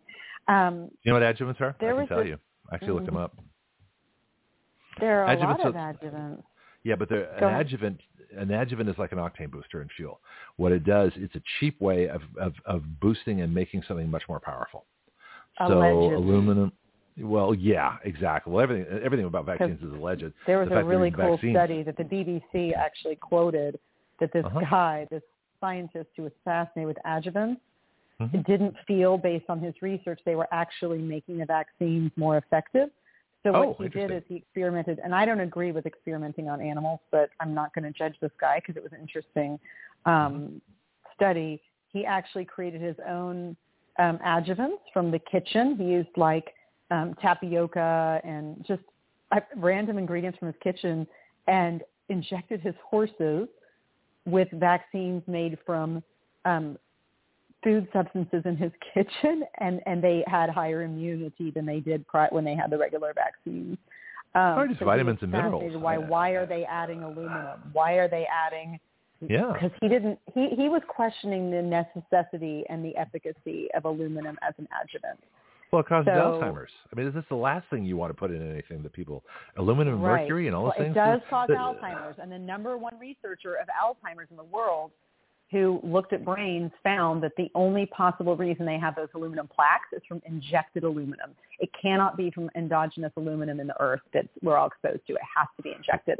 That So was your study. So when you, your your fry Mhm. pan won't give it to you. You've got to actually inject it. That's interesting. I mean, it's not good for you to eat off aluminum, but your body can process it when it's oral. Um, Right. But injected, it goes to the brain. It makes plaques in the brain, which is all the Alzheimer's brains that have been di- dissected have aluminum Yep. plaques in the brain. Interesting. Yeah. So Well, I mean, yeah, uh, why and- is and it being added? is- and I have to say now, is that intentional? Like I have to say, but based on what Oh. I've seen the past five years, Mhm. yeah, is that why? Is that why aluminum is the adjuvant? Knowing that Mhm. we have other adjuvants that might be more effective, why use aluminum unless you trying to want to neurally, neuro, yeah, neurally castrate us, Yep. neurologically They want to. The the people that are ideal for government live a short life, so they don't cause Social Security costs, so they can just take the income. Uh, that don't cause trouble, that are passive, that have no identity, so the government can give them one. Uh, they're not male, they're not female, they're somewhere in between. Uh, that they're not married, they're they're you know wards of the state. Uh, they're not protective of children. They don't think for themselves. I mean, it's it's all uh, you know. The model citizen is a is an automaton clone. It's really scary. But but the question I want to leave you with um, is: Would we be better off never vaccinating another person and simply treating the diseases if they actually get them? What do you think? Of course, of course, you can prevent the diseases first of all, and second of all, we have such knowledge now of natural medicine. It has Mhm. exploded in the past. Well, we had great knowledge of it, and then it was taken away, obviously, by the Rockefeller. They called anybody who practiced Right. quacks, and they took it away. But but Right. that is research. The internet has had a opposite effect than the powers that be want, and it's actually given us more information. Um, and so, yes, every almost everything is treatable, preventable with the nutrition levels being high and Mm-hmm. um, knowing what we know. One more study, and then I have to go because I'm saying goodbye to my middle son in an hour, and I want to spend time with Okay, him. no, definitely But this is very interesting. When they took out aluminum from vaccines, and I, I can't believe the study was allowed to be done, but it was 2008 from Yale University. Um, they took out that aluminum, and they they experimented on mice, and they put a mineral oil emulsion instead as an adjuvant. The immune response, the antibodies went through the roof, much more than when they had an aluminum an, um, adjuvant in vaccines. I know. and that uh, wasn't Har- my topic of the day, but you know what? Yeah. Kind of no, is. that's okay. Is fascinating. One of my back to it. contacts, uh, one of my contacts I picked up over the course of my COVID stuff was Harvey Risch, who's the uh, the the head uh, epidemiologist at Yale. So uh, we've been in Mm-hmm. contact. He, he's not. We're not like you know chat buddies, but uh, I could I could uh, talk to him and uh, get a good answer for a question I had. So that's that's how far Oh, this gone good. here. Oh yeah, yeah. So if, if vaccines are not needed and they are and everything else can prevent or cure the diseases that they're intended to have, why don't we just ban them? We'd be better off if we just banned them. Yeah. Well, when the country's not Mm. owned by those companies, when the companies the country's no longer owned by the corporations, hopefully we're moving towards that. And I love that RFK has done work and is trying to educate people about about that. So Yep. um, He needs to see my vaccine I'll bill. continue to support him, and Yep. unless a better candidate comes along, um, well, let's talk off the air about your friend. We need to we need to get to RFK so I can talk to him directly about our vaccine bill. Because if I can present it to him, you know, I wrote it. I'm probably the best authority on it. I'm sure he would Uh, love it. Yeah, be great. We'll be talking. Have fun Well, with have your a great week, Greg. Thank you so much. Thank you too. I always love our conversations. okay, bye bye. Bye, Dorothy. All right. Oh, she forgot her. Um, Dorothy Diana, get on Facebook. I think your website is yoniyun.com, so uh, give her contact information. I haven't played a single break uh, other than our information, which I'll probably play again. I haven't played anything because we've been so busy this morning. Uh, it has been fabulous. But uh, let me play a couple things here. Good to play the contact information again, and then we will be back uh, tomorrow with. Brianna Cannon with the Government Inquiry Report and Josie Cossey with the Latino Report.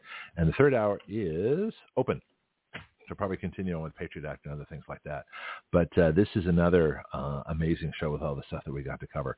And so I'll talk to you, talk, start again, Greg. Talk to you all once again tomorrow at 7 a.m. Central Time when we do it all again.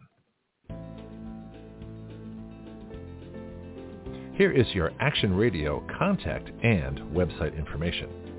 The call-in line is 215-383-3832. Our show site is blogtalkradio.com slash citizenaction. Same link, live and a podcast. Please share all our shows. We have live chat at the bottom of the broadcast page available worldwide. Sign in to your free account and type away. We have an internet Skype line where you can call the show worldwide also please see the broadcast page for our Skype name. Call in during the show to get approved. Our bill writing site is writeyourlaws.com. W-R-I-T-E-Y-O-U-R-L-A-W-S. Writeyourlaws.com. This is where anyone can write a bill and start the process of it becoming law. My paid and free subscription column is at gregpenglis.substack.com please consider a paid subscription of $5 per month or greater. For contributions to Action Radio, please go to givesendgo.com slash actionradio. We have over 20 Action Radio Facebook groups. Use the Facebook search window by putting in Action Radio to find our groups. My public email is greg at writeyourlaws.com please contact me about advertising on Action Radio and helping our mission of freedom. Thank you for listening.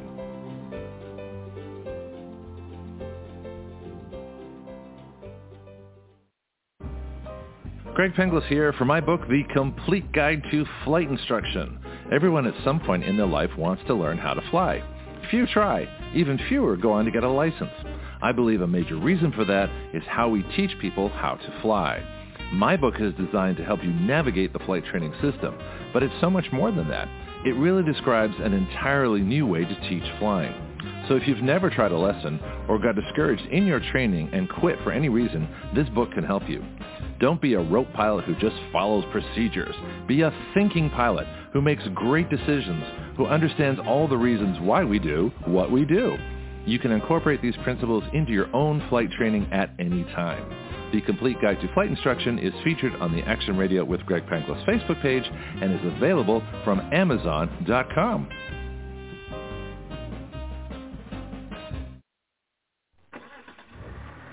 Well, that sounds good.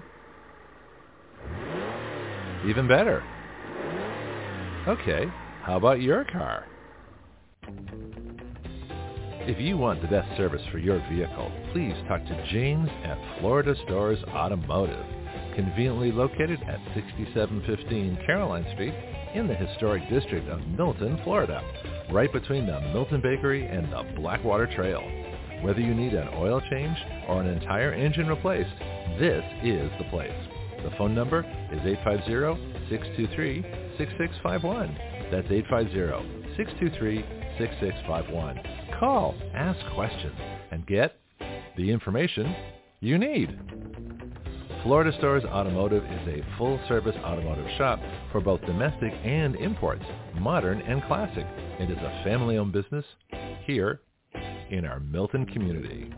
Open weekdays from 7.30 to 5 p.m., Florida Stars Automotive is a convenient place to keep your car maintained and on the road.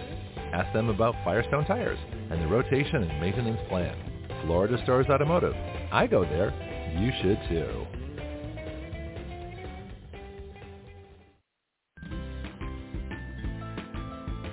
Do you know your way around healthcare, insurance, pharmacies, surgery, alternative treatments and choices? I don't. Which is why I'm so glad I met Priscilla Romans, had her on Action Radio, and learned about health patient advocacy. She is the founder of Graith Care.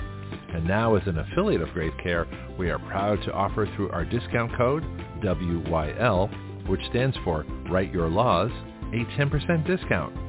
Graith Care saves you both time and money. They provide medical advocacy, consultation, advice, and recommendations nationwide. Their website is graithcare.com. That's G-R-A-I-T-H care.com.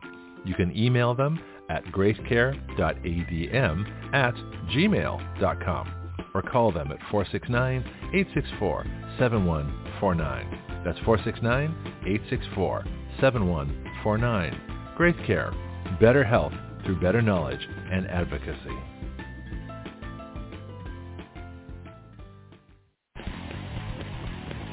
This is Greg Penglis for Strike Force, your source for pure energy.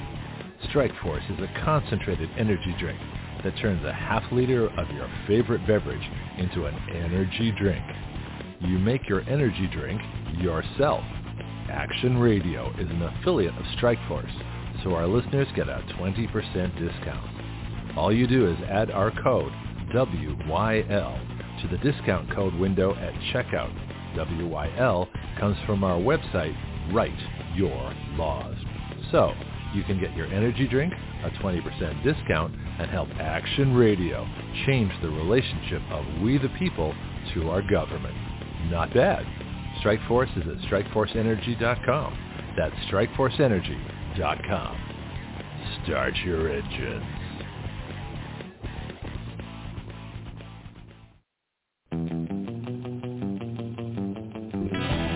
Action Radio. Part of the ADHD Radio Network. The ultimate free speech zone. We the people give our consent to be governed through writing the laws by which we are governed and have the power through juries to nullify the laws by which we do not consent to be governed. At Action Radio, we don't report the news. We are the news. Every other show reports what has happened. We talk about what can happen. From the questions no one has thought to ask, to the answers no one has thought to consider, to the actions no one has dared to take. That is Action Radio.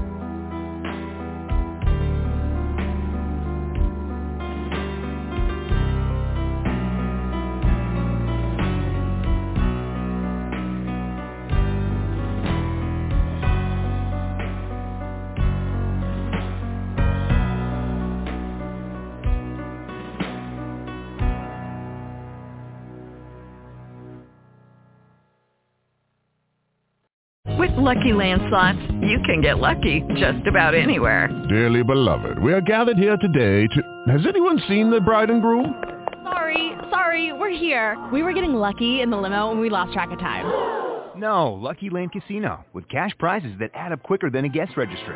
in that case, I pronounce you lucky. Play for free at LuckyLandSlots.com. Daily bonuses are waiting. No purchase necessary. Void where prohibited by law. 18 plus. Terms and conditions apply. See website for details.